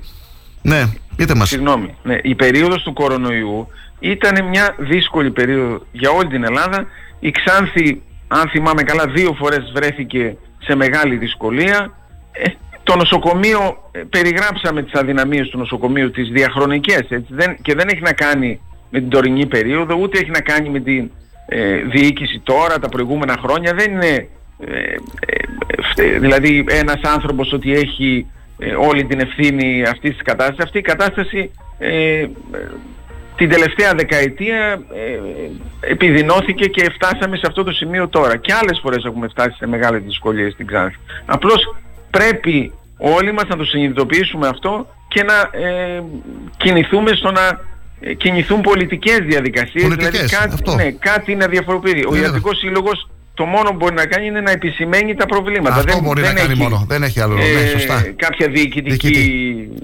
Μόνο επισημαίνει τα προβλήματα. Από εκεί και πέρα, τα άλλοι είναι αυτοί που θα πρέπει να δώσουν τη λύση. Κύριε Πρόεδρε, για να ολοκληρώσουμε, γιατί ξέρω ότι έχετε και εργασία. Αυτό που είπατε και στην αρχή, ότι δεν αφορά μόνο τη Ξάνθη. Διαβάζω τώρα στο Αθηναϊκό Πρακτορείο Ειδήσεων: η έξαρση των εποχικών ιώσεων έχει φέρει ξανά στο προσκήνιο τις παθογένειες του εθνικού συστήματος. Υπό ασφιχτική πίεση λειτουργούν τα νοσοκομεία και κυρίως τα τμήματα επιγόντων περιστατικών κτλ. Η ταυτόχρονη έξαρση 3 ιών γρίπης, κορονοϊού και αναπνευστικού συγκυντιακού ιού προκαλεί παρόξηση αναπνευστικών προβλημάτων, μεγάλη πίεση στο ΕΣΥ κτλ. Και εδώ η ίδια εικόνα έχουμε, έτσι, με τις ιώσεις. Θα πρέπει να προσέχουμε. Σωστά. Πόσο θα κρατήσει αυτό, λέτε, γιατρέ? 2 μήνες? Η περίοδος τώρα, πάντα αυτή η περίοδος είναι η έξαρση των ιώσεων και της γρίπης.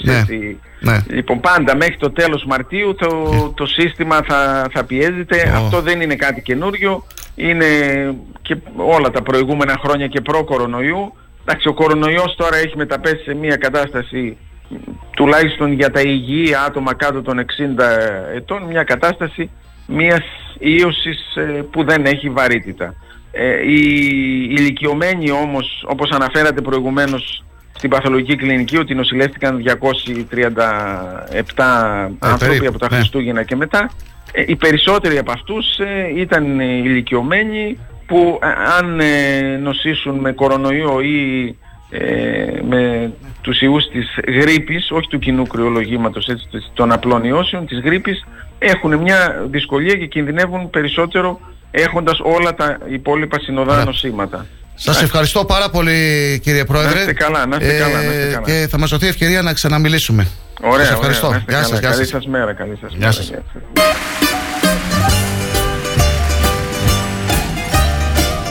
Ακούσατε και τον πρόεδρο λοιπόν του Ιατρικού Συλλόγου Ξάνθης και ποιος είναι ο ρόλος του Ιατρικού Συλλόγου, έτσι, να επισημάνει τα προβλήματα. Από εκεί και πέρα, άλλοι είναι αυτοί που θα πρέπει να δώσουν λύση κάποια στιγμή. Και οι τοπικοί εδώ, οι βουλευτές να παρεύουν. Ο κ. Μπουρχάν έκανε μια ερώτηση, ο Περιφερειάρχης, οι δήμαρχοι, η πολιτεία, η κυβέρνηση, τα υπουργεία. Γιατρούς, φέρτε γιατρούς στη Ξάνθη. Αναβαθμίστε το νοσοκομείο μας. Δεν πάει άλλο. Η κατάσταση είναι τραγική. Φεύγουν και συνταξιούχοι, δεν αναπληρώνονται τα κενά. Εγώ αυτό που θέλω είναι να πω ένα μπράβο στους νοσηλευτές και στις νοσηλεύτριες και ένα μπράβο στους γιατρούς μας, όσους έχουμε εδώ στο νοσοκομείο. Και να μην τους θυμόμαστε μόνο στον κορονοϊό. Θυμάμαι τότε, γελάω. Βγήκαμε στον μπαλκόνι να χειροκροτήσουμε τους γιατρούς. Και αυτό ήταν τελείως. Στον κορονοϊό, θυμάστε ένα βράδυ και είχε περάσει και πορτοψάτη με το αυτοκίνητο. Να χειροκροτήσουμε τους γιατρούς. Και αυτό ήταν τελείως. Τους ξεχάσαμε. Στηρίξτε την υγεία. Στηρίξτε τους γιατρούς και τους νοσηλευτές. Από εμάς εδώ από το Star, ένα μεγάλο ευχαριστώ στους γιατρούς και στους νοσηλευτές. Και με αυτό το μήνυμα ολοκληρώνουμε. Καλή συνέχεια. Πρώτα Θεός αύριο στις 8. Γεια σας. Όπως ξέρει και μπορεί από παιδί.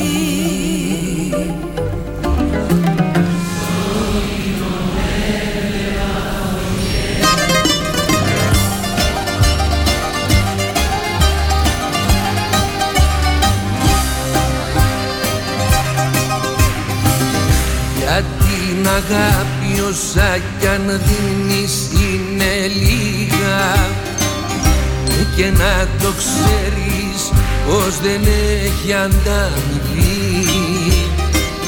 Δώστα και φύγε και μη χάνεις ευκαιρία, στο περιθώριο μη βάζεις την ψυχή. Όλοι έχουμε γραμμένο που το λένε πεπρωμένο, και κανένας δεν μπορεί να τα αποφύγει. Δεν υπάρχει θεωρία, ούτε τρένα ούτε πία, και ο καθένας το παλεύει όπως ξέρει και μπορεί.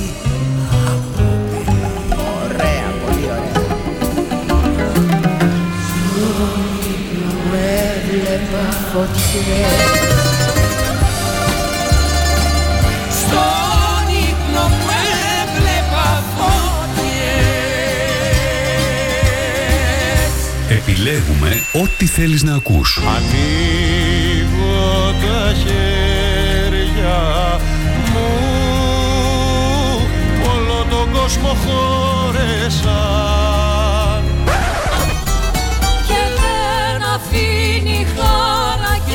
Στις περισσότερες καρδιές και μια πληγή στα στήθια. Πες μα άγριο τρελό, είσαι εκεί κι με θα ζούμε άλλη ευτυχία. Αμέσως μετά τις διαφημίσεις.